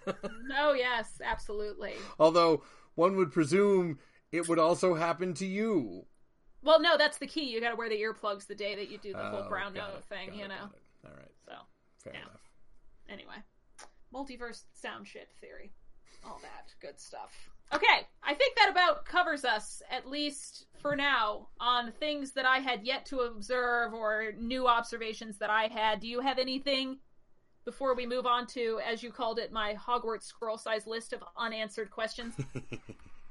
I think that the themes that I'm the the theme that I'm getting most out of the show right now is people keep looking the other way. They've mm-hmm. hammered that over our heads a lot, but I also think that it can't just be that. There has to be a reason why. There has to be a reason why this stuff doesn't get talked about. There has to be a reason why everybody keeps referencing the dog and the serial killer, but not the town burning down, which would mm-hmm. presume that Needful Things was not the same level of event in this where. right. That would make the list, I would think. You know what I mean? Right. Yeah. Especially since it was supposedly happening at least the book was was published the year they're talking about, the 1991 thing. Mm-hmm. Right. Holy shitski. What was Needful Things? When was it published, or when did it? No, like, what did they say story- it was? Oh, I don't remember off the top. The last Castle Rock. Oh yeah, the last Castle Rock story in The that last universe. That Castle Rock Yes. story. Yes. Ha ha! That's possible. I'm putting that on my board. All right. You made me remember one more thing because Okay. you talked about dogs. That um there is a, there is the idea of dogs, particularly a large black dog, being symbolic of death. The idea of Grimm is not just from Harry Potter; that is an actual part of Scandinavian and European folklore. Um, the idea of a large black dog that is an ill omen. Really? Uh, yes. Interesting. called the church grim when talked about in folklore. The English church grim usually takes the form of a large black dog, but it guards churches from the profane, like witches and warlocks, and the devil himself. Hmm. Yeah, but it can also be considered an omen of death. It was uh, for this purpose. It was often accustomed to bury a dog alive under the cornerstone of a church, so that its ghost might serve as a guardian. There was a dog buried in frickin' Ruth's yard. Wow. Wow, indeed. Hmm. I don't even know what to say about that. I don't That's- either. When a when a new churchyard was opened, it was believed that the first person buried there had to guard it against the devil. In order to prevent a human soul from having to perform this duty, a black dog was buried as a substitute. Duty. Yeah. So that's referenced a lot in literature too. That's fascinating. So I think my them- I mean obviously I have my wingnut theories about what's happening in the town and everything like that. And I think if there's a if there's an end game in it, it's understanding that there's something in Castle Rock that needs to be protected or there's something in Castle Rock that needs to be destroyed. Because those Right. are the only they're, they're really the only two things that it could be. So the protection is simple in in a lot of instances it's, you know, you got to protect De, uh, Ted Brautigan, like uh, we talked about in the in the episode six recap, because he was a breaker. You've got to you know get rid of the big bad, which is Flagg, who destroyed the whole world. There's a lot of things like that. So what is if it's as simple as Castle Rock is has a thinny, so it's like Sunnydale with the Hellmouth, so that you know bad shit was always happening because there was a, a way for bad shit to get into Yeah. the town and the town developed a defense mechanism of just looking the other way. That's viable. I don't think the whole town is over some kind of spell or anything like that. I think that it's it's also this is being written in a time where isolationism is a factor in our lives. It's affecting our politics, it's affecting our economy. All this idea of I'm not going to worry about anybody else, I'm just going to take care of myself and my own mm-hmm. is a social construct right now. For good or ill, there are plenty of people that think that way. And Zalewski making the appeal to Henry doing what's good for good's sake and getting denied took away all of his hope. So the motivations behind these characters, and I will until they show me hundred percent the opposite. Pangborn has a plan. Yeah. It's not a plan to save the world, but I think he has the town's best interest at heart. He never left. It's not just because of Ruth, because for all we know, for all we know, Hannah, he knows what the fuck Ruth is, and that's why he's there. Well, he's doing a good job pretending like it's not that. I mean, but he could he could love her and know that he's going to end up That's having true. to kill her. You know what I mean? Yeah. Like it's it's that's important and I don't think if Henry can hear the schisma and it's given him obviously no benefit, it's been more of a curse than than a than a, a boon. Mm-hmm. Yeah. That's tragic, but I think Pangborn legitimately cares about both Henry and Ruth. And I think that just because of his nature, if he had to walk over their corpses to do what he had to do, Right. And I, you know, as much as Pangborn may be, you know, in on everything, he doesn't know everything, everything. You know, no. there's No, no, there's no, the cover no, story no. and the real story. Yes. A wonderful fact to reflect upon that. Yeah, you know, you know every- what? I'm glad- human creature. I'm I'm glad that you bring that up every once in a while because that was hammered as a theme, you know. So it's uh, no, that's good. Good Yeah, job. it's that whole Dickens thing. You know, every human creature is constituted to be that profound secret to every other. Oh, You never like know that. everything about everybody. I like that. Yeah, Captain The Tale does of Two too. Cities is my favorite book. Oh, One really? of my favorite books. Yeah. You mean the one with the twinners? yes, exactly. there is some of that in there, isn't there? Ah, Nice. Sydney Carton makes me cry. oh, Alcoholics who get redeemed. want to know something dying. fun? Yes. I one of the times when I was in London, I was with my brother, and he insisted on eating at this restaurant. and he always gets a bee in his bonnet about that kind of stuff and he knows a bazillion times more about every single thing in the world than I do but he was Oh, like no let's like my go brother. yeah I, he's like go to this restaurant go to this restaurant I'm like why he's like just trust me so we went and the first fun thing about it was anything that you ordered meat wise had been captured or trapped or shot in that restaurant's game preserve in the north of England that morning. Wow. So whatever they had in the menu, menu was based on however well they did that morning. You know, when they, so if you were getting rabbit something, it was a rabbit that had just had other plans that morning. But that's Sorry, not the we only have vegetables today. Yeah, exactly. the but that's not even why it's the reason why I am even talking about it is it was Charles Dickens's favorite restaurant. And Oh, it's how been cool. the same restaurant that entire time. That's cool. Yeah, it's really really neat. I always thought it would be a neat restaurant concept to have entrees themed after famous works of literature. But since I've worked in restaurants, I know that it's a terrible thing to do, and I'll never open my own restaurant. Yeah. So. That seems very difficult. For those of you who have never worked in a restaurant who think owning a restaurant is your dream, it's not. Don't do it. It's bad. I used to If be a you've cook. worked in restaurants and it's still your dream, then go for it. Yeah. I used to be a cook. Neat. So Yeah. Basically- I was a bartender server. It sounds like I'm super interesting and I do all these things, but in actuality, apparently, I was just bad at most of them and then had to go do something else. Hey, cover story, real story. Yeah, that's right. is what you put out there, just like that creepy parole video. You can be anybody you want to be. Damn straight. Yeah, Yeah, that's gonna come Okay. back, isn't it? let's do this question thing. All right, I'm trying to do this mostly in order of like Okay. where the question occurred, but might not be true. So, my first big question why does Molly use a timer when she looks at the things in the box in her basement? Very think that's- good. That's got to be. Can you type Unless it- fast? Yeah. Oh, yeah. All right, I can't. So I'm just gonna wait for you to type them afterwards. Yeah, I'll I'm not gonna try and do it while you do it.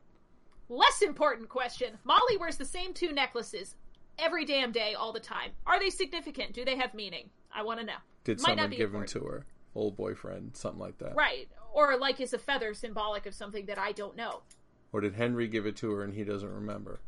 Ha, who knows? Did Molly's dad, who we haven't yet seen, give them to her? Hmm. Yeah. Who is Warden Lacy's brother? Where did we That even find out he had a brother? When he committed suicide in the mascot costume off the roof of the high school. Oh, Durr. Yeah, yeah, yeah. That's gotta be something more mm-hmm. than it was. Yep. What is Polly's significance in this timeline, if any? Because everybody who's read Needful Things and who now knows that Pangborn's in here is asking this question. It's possible they broke up, you know? Yeah. But I want to know. Who, what are the identities of the other bandaged people in Molly's dream? Are they past members of the Church of Incarnation? Are they all residents of Castle Rock who have died? Want to know. Who are they? Are they just background characters who don't mean anything? No, I think they're members of the cult. I think they're members of the cult. I don't think everybody in the church was in the cult, but I think everybody that was in the cult was in the church. Agree. Strong agree on that one. What is on the tape that Henry burns, dated November 23rd, 1989? Mm-hmm. Also, why does he burn it? I mean, if we know what's on the tape, we'll know why he burns it, but still. They are related. Who broke into Molly's house? That requires a physical body to do, Yep. one would think. And what were they looking for? Yes, exactly. Who called the police on Molly when she was doing that drug deal after the paper mache court thing? That was not a coincidence. Nope. Was Somebody not. was trying to stop her from doing something and get her arrested or held or what have you. It couldn't have been as dumb as I don't want her to be on TV. Yeah, but also it couldn't have been as silly as putting her in a situation where she would meet um Henry. Henry. Because she had he already met him. be- It's like Yeah, but to be there at the jail that morning You know what I mean? That just seems too dumb. Yeah, exactly. All right. Uh, let's see here.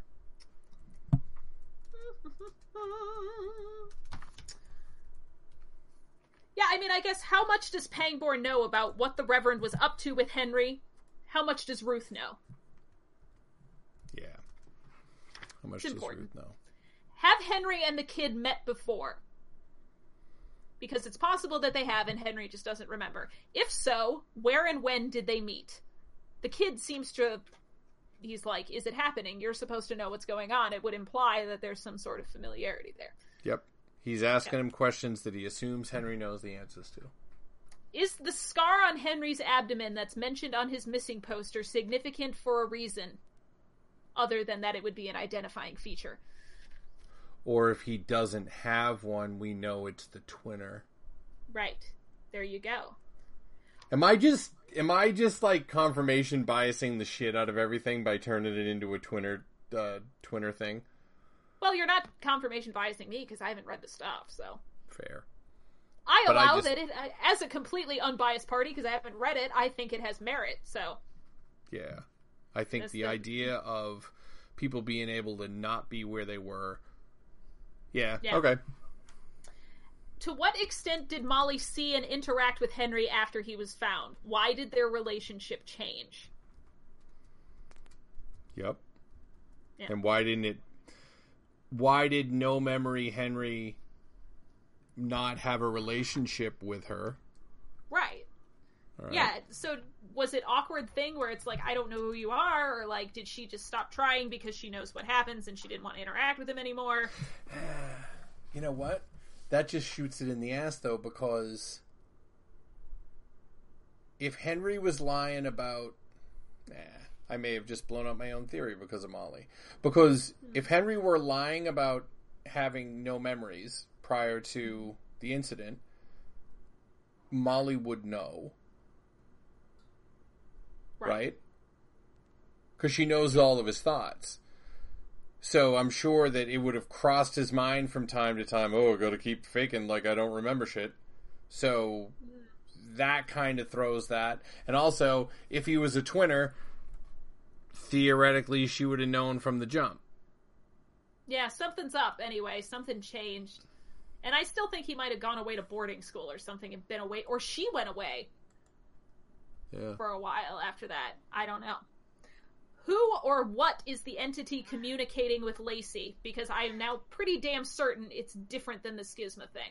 Hundred percent. Yeah. And he didn't be- say it was. Did he say it was in a dream? Do you remember? No, he just said like it spoke to him. He was Yeah, on fire okay. with the Holy Spirit. All right. When, you know, at that time I was on fire with the Holy Spirit. Which is like one of my least favorite Christianese phrases. Yeah. Holy Ghost is better. Yeah, that's true too. There's some other ones that come up from time to time where I'm like, I see why non Christians would be like, what the heck are you people talking yeah. about? People are whacked out. Okay, next. Oh, oh, we sort of touched on this. Are like are all the church members cult members or are all the cult members church members? I'm pretty mm-hmm. sure it's all the cult members are church members, which opens up the potentiality that Jackie knows a whole hell of a lot more than she's letting on. Like Yeah, but if it wasn't. Church V one, you know, she wasn't a she wasn't an OG. Which brings me to a later question. Does the new pastor know what was going on before? Is he a Hmm. schisma, a schismatic, or whatever we're going to call these people? Schismatic. That Let me refer sounds- to the schismatic. Right, exactly. It's weird. Uh, da, da, da. Is Bandage Priest Reverend Deaver? Like, fully bandaged guy. Is that Reverend Deaver? Or is it some more powerful being in Yeah. terms of. Is it? Now, well, if it's Rev, it can't be Reverend Deaver if the kid is Reverend Deaver. that's true. So then who is Bandage Priest? Yeah. Who's BP? I want to know. I just like to make up stupid names for everything. Was Mrs. Deaver awake when Molly killed Reverend Deaver? Hmm. That's a And- good one. Because that has a ton of meaning if indeed she was. Yeah, it really does. That's huge. speaking of huge questions, what the fuck is in the Lacy's basement? That's obviously now I think Mrs. Lacey. Well, she's stuck down there. Then I mean, Exactly. God, somebody let the poor woman out. Yep. Yeah, is it the Reverend who's haunting quote quote the Deaver house? Who was the shadow looming over Henry when he was dreaming? Is it Bandage Priest? Is it his hmm. mom? It, it's meant to seem as if it's some sort of supernatural thing. So it's like, is the Reverend's ghost hanging out there? I mean, obviously, I don't think it's a ghost, but you guys know what I mean. Yep. How is the Reverend going to be reincarnated? Like, what what are what's the extent of his reincarnation? Did Henry's parents lie about how long he had been missing? Valid. Yeah. Did they lie Where is about their kids yeah or the failure to have one? right yeah what what really happened with the potential sibling of Henry's? You know what's Mhm. what's Ruth's story re biological children? Um, where is Mrs. Lacy? That's one of my questions. Yeah. I mean, I just want to know. I need don't. her back. Is she in peril? Probably not. I mean, she's probably just gone to the Poconos or something because her husband just died and she's trying to sell her house. But This is gonna sound really fucking stupid, but I used to live in the Poconos. I swear I don't actually know what the Poconos are. I've just heard Oh, you don't? say it. Is it Um, New York? It no, it's it's Okay. Pennsylvania. If Okay. you go from you just go out of New York City across the George Washington Bridge and essentially turn right, drive all the way through New Jersey, and then you get to the Pennsylvania border. And there's a very beautiful thing called the Delaware Water Gap, and then there are the Pocono Mountains. And they are famous mainly for super cheesy honeymoon resorts with like you can get a champagne glass shaped tub and a big round bearskin bed that revolves and that kind of, you know, kitschy stuff. Oh, rat, oh, rat, oh, rat. Yeah. So let's see here. Next, who is Pangborn really protecting? Is it himself? Is it Lacy? Is it Henry? Is it Ruth? Is it all of the above? Who knows? Yeah. Is there some agency or body monitoring the events of Castle Rock outside of Castle Rock? Because we've had characters come in from the outside, like Odin Branch and like the Des Moines history teacher, and I want to know if that's part of some larger thing. You know, and we we did mention this in the original episode 6, but we didn't in Redux that if there are scientists discussing theories like the kind that Odin is discussing, you can sure as hell bet that the government is also somehow tuned into this as well, and that they are monitoring it somehow. Yeah. Very like, you know, X Filesy sort of thing. Yep. So, what kind of interference will that represent later on? Were they going to address it? I don't know. But I want to know. Yep. Because I like surely. Odin posted it on Reddit or something. Wait a minute. What? Did Odin and Willie show up because they knew Henry was there? And if or because so, the Reverend was being reburied. right? Or were they no? Because he was there. They were there for the dedication ceremony too. Mm, that's Had nothing true. to do with the Reverend. Yeah, what brought them back to Castle Rock? Or did what they ever leave? to Castle Rock? Yeah, they were friends. So, like, how did they meet? Too. Yeah. How did he and the Reverend meet? Yeah, the Maybe they met on a forum. Yeah, with where they yeah subreddit schisma. Tonight, Yeah. our tinnitus. I think that wherever they came from, they're not the only ones that are doing what they're doing. Right. But- so there has to be some larger thing going on. Yeah. Uh, another thing added to the list: who are Henry's birth parents, Oh yeah, absolutely. his biologicals, and Yeah. is it Odin? Where are they from? Will his wife become a character? Right. They You did know, give her a will name. and Henry's ex become a character? Yes. because that seems like the kind of thing where it just in in the way TV shows work her coming back and then all of a sudden Henry getting oh no what do I do and then there's a thing between Molly and and the ex and that kind of thing and Wendell's all you know cooked up into it Right. Castle Lake has to be significant too, you know. Now that I think about it, sound filtered through water is a unique concept too. So and then I think getting towards the end then may in fact be the last. It's just that I haven't copied some from episode six. Is that what is the kid's true nature? I mean, it's obviously a broad question, but it's an important one. that is the that's the end of the line Yeah. You know? I mean, that'll reveal a lot. Does he really not have a name, or is he resisting telling his name? Because you know, you think about it, what's required for an exorcism in a lot of movies is like you have to know the demon's specific name. Yes. That's very that, true. You know, Rumpelstiltskin, you had to know his name. Names have power. Is the kid withholding that information, or is he really just some sort of empty vessel that just gets filled with whatever and he doesn't have a name? I don't think that's So- true. Fine, what's the kid's name? There's been a whole lot of hoopla about what it is. So that's one of the questions, too. What's the kid's name? And it's not Nick Cage. It better not be Pete or something stupid. I would like to add why did why did Pangborn make such a big deal out of saying that it was not just a kid, a boy in the trunk? Yeah, why are why are what they playing that what up? the hell did he look like when he was in the goddamn trunk? Based on Pangborn saying you haven't aged a day, does nobody know what a boy is? like there are no Yeah. six foot four boys. Is that just a, an, a like an old people thing? I Who knows? know. It's it can't be. It can't be. It makes no sense. Where is the quarry? Yeah, where's the what quarry? is the quarry? Is it seems pretty important. And what is the crazy story that Lacy references when he's talking to the kid? That crazy story you told me the first day in here. Yep.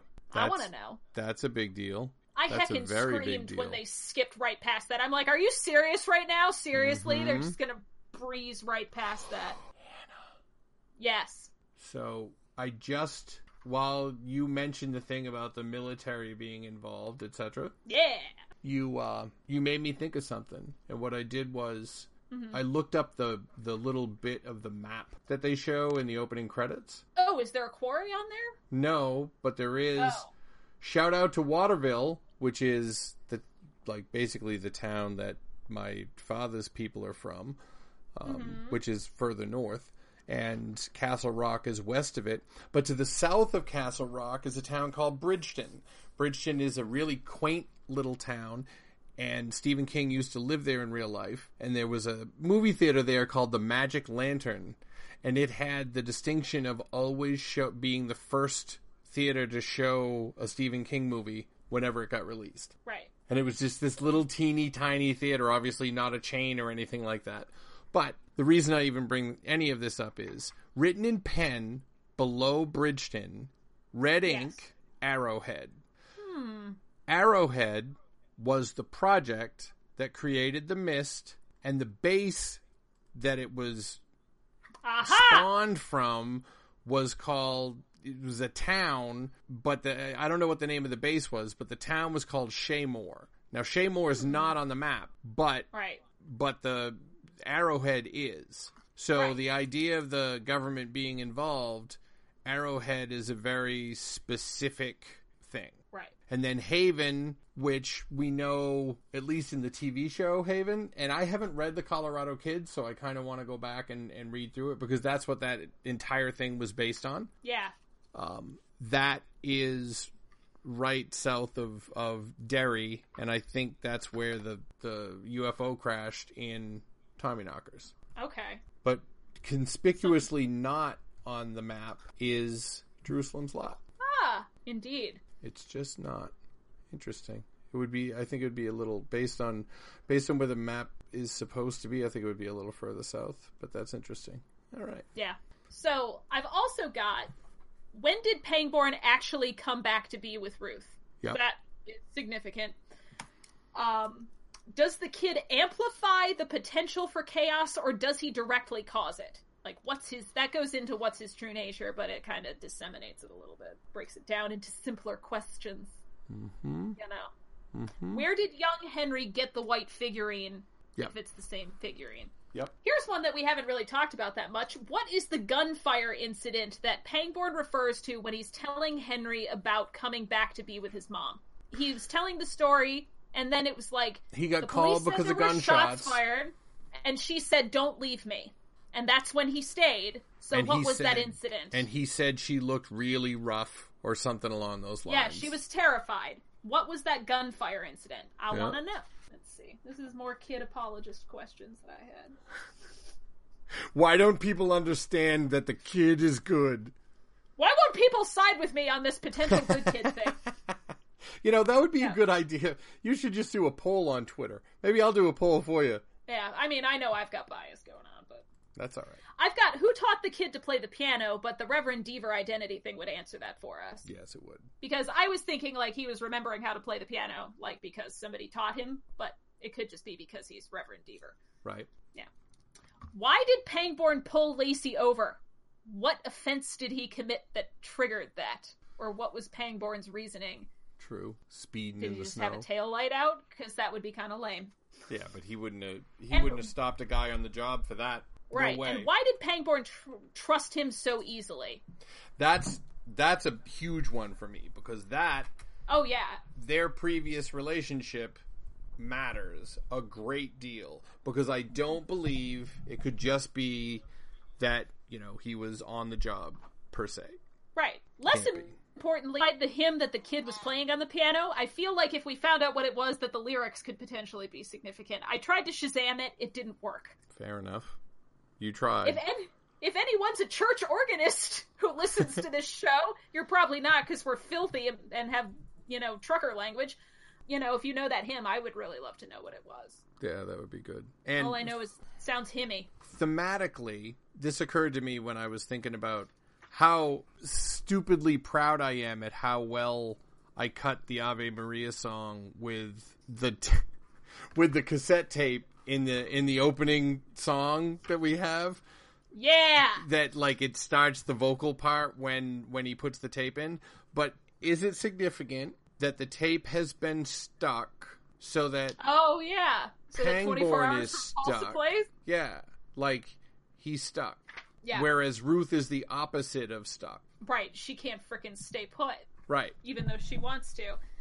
Well, that's a pretty good segue into what looks like my final question. Where else has Ruth left chess pieces? The king is not the only piece that's missing.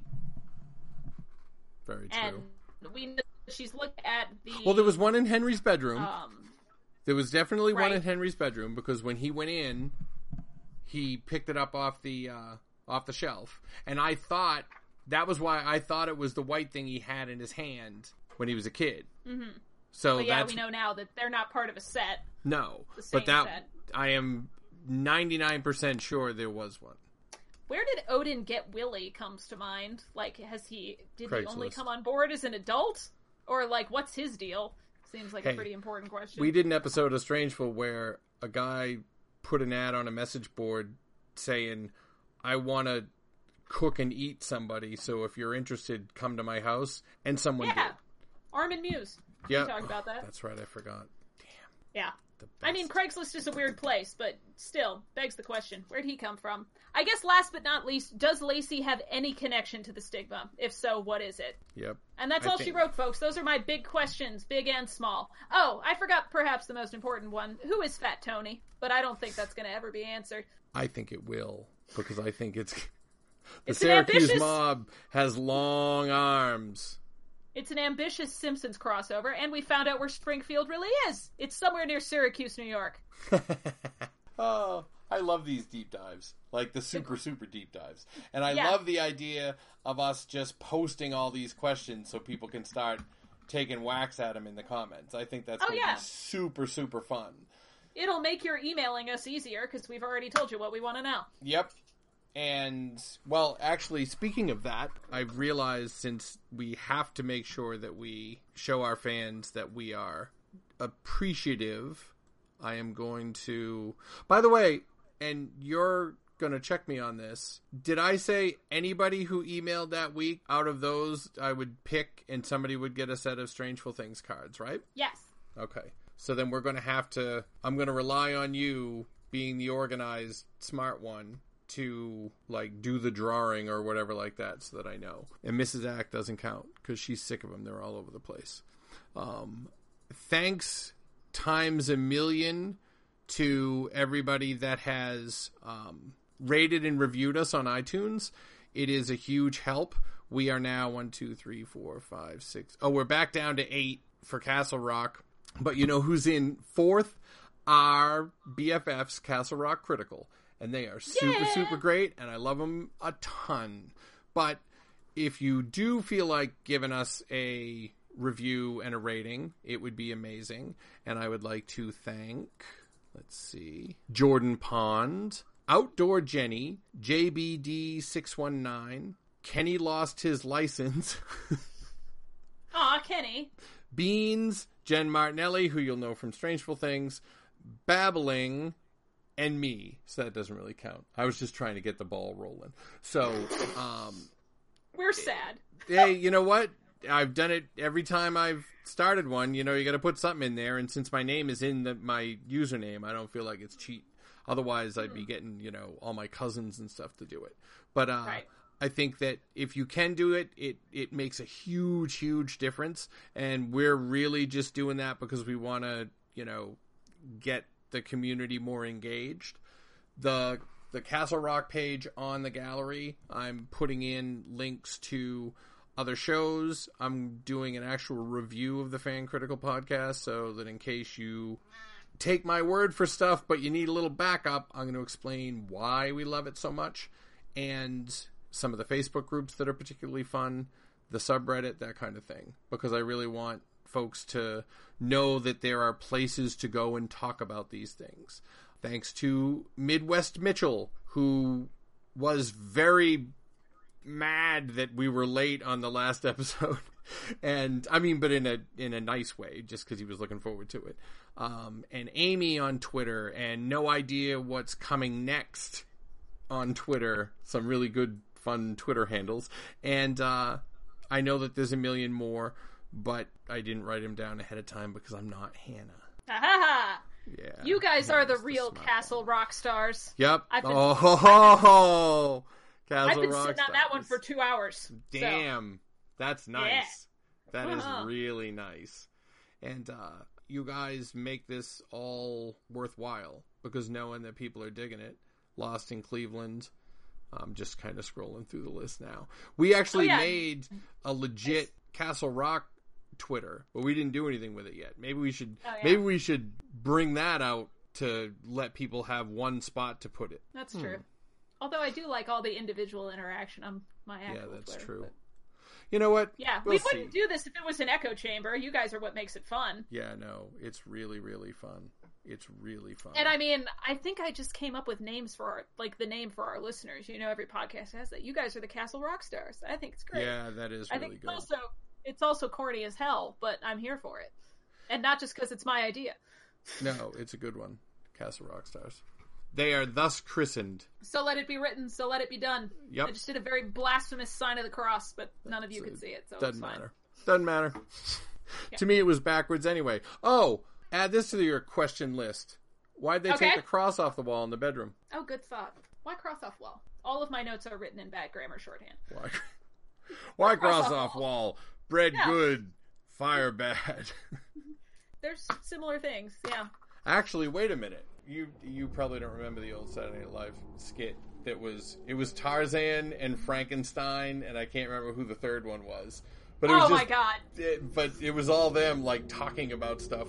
And Yeah. one time Frankenstein said bread good, fire bad, and the kid likes bread and fire is always bad in Castle Rock. The kid is Frankenstein. That's We saw. holy crap! And I said like in episode two, I would be really mad if it was a Frankenstein. Son of a bitch. He's too beautiful to have been stitched together from corpses. I think we're safe. Well, if you were going to stitch somebody together from corpses, Hannah, what would you end up with? Oh god. This is too intimate. People will will find. I was I was gonna say though that like I frequently think about like what's the next sexy monster gonna be because you know we got whatever, but sexy Frankenstein I feel like is an untapped market. You're right. There you go.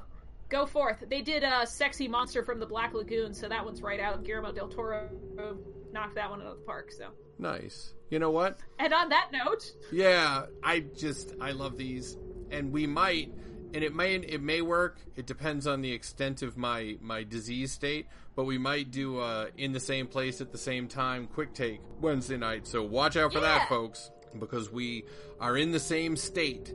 But either way, we are going to do the quick take, and actually give us some feedback about the quick takes because I love them, but it's I don't know if people don't have time to listen to them because I realize all our stuff is so long. But if it's not one of the things that you dig the most, that's the kind of feedback we want too. So either way, it's a good place to read our mail. Mhm. else. So send us a bunch more mail. Oh, that reminds me too that Sherry S had another thought, um, not just about the Dolores Claiborne thing. She was talking about the pupils because she jumped right onto it. Aha! Henry's first meeting with the kid in Henry's childhood room, and we're gonna put all these pictures in the in the uh, list about how he was calling him a boy. Yeah, she got some really really good um, screenshots. And when Pangborn sees him in the trunk, he refers to him as a boy, which I think it was he's even younger than a kid. And the kid seems to look younger in one of the paintings, and maybe they're in Lacy's locked basement. Oh yeah, I can't believe I've never looked at that look ahead, but I never look at it, and I've never listened to the companion, the official companion podcast, mainly because Right. I don't have any time to, because I got to listen to Fan Critical and Us. Right. Even though, honestly, I listen to Us so many times when I'm editing it. Poor me. Uh, yeah, yeah, poor you indeed. so listen, everybody. Thank you for being so supportive. Um, again, if you if you do give us a, a rate or review on your podcatcher of choice, wherever fine podcasts are sold, give us a shout out and let us know. Because the fact is, is that that is super super valuable, and I don't have any issue doing um, giveaways for the the Strangeful Things cards as as for that too. We also have Strangeful Things coasters, and I'm sorry that all the stuff is Strangeful Things stuff because we haven't had time to design our sweet monstrous howling products. Although I did have the prototype of one. So And you know, what the hell? If it's motivating to you guys, I will print you a sheet of stickers and send you a dollar store hat oh so that you oh. can have your own podcast hat. That's true. But and you oh, you could print it with their name on it, then it would be personalized. Totally. I'll put one of the coasters. I'm just holding it up for the camera for Hannah to see. They're real. Cannibal lady. Yep. So, listen, everybody. We love you to death.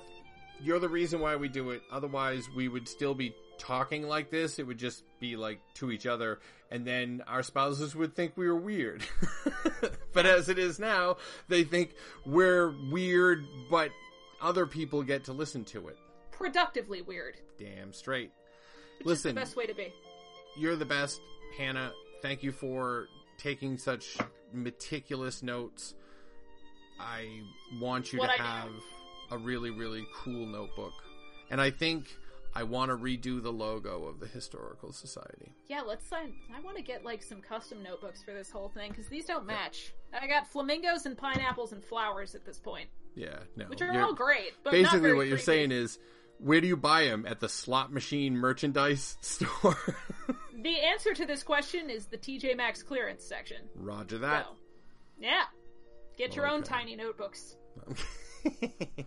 Thank you, everyone. Thank you for indulging us. We know that these episodes kind of wander around a little bit, but Castle Rock is a fun town to wander around in. Uh, dust ourselves off and you know get back to our our real lives for a little bit. Thanks so much for listening, everybody. You're great. We love you. See you next time. Bye bye. Bye.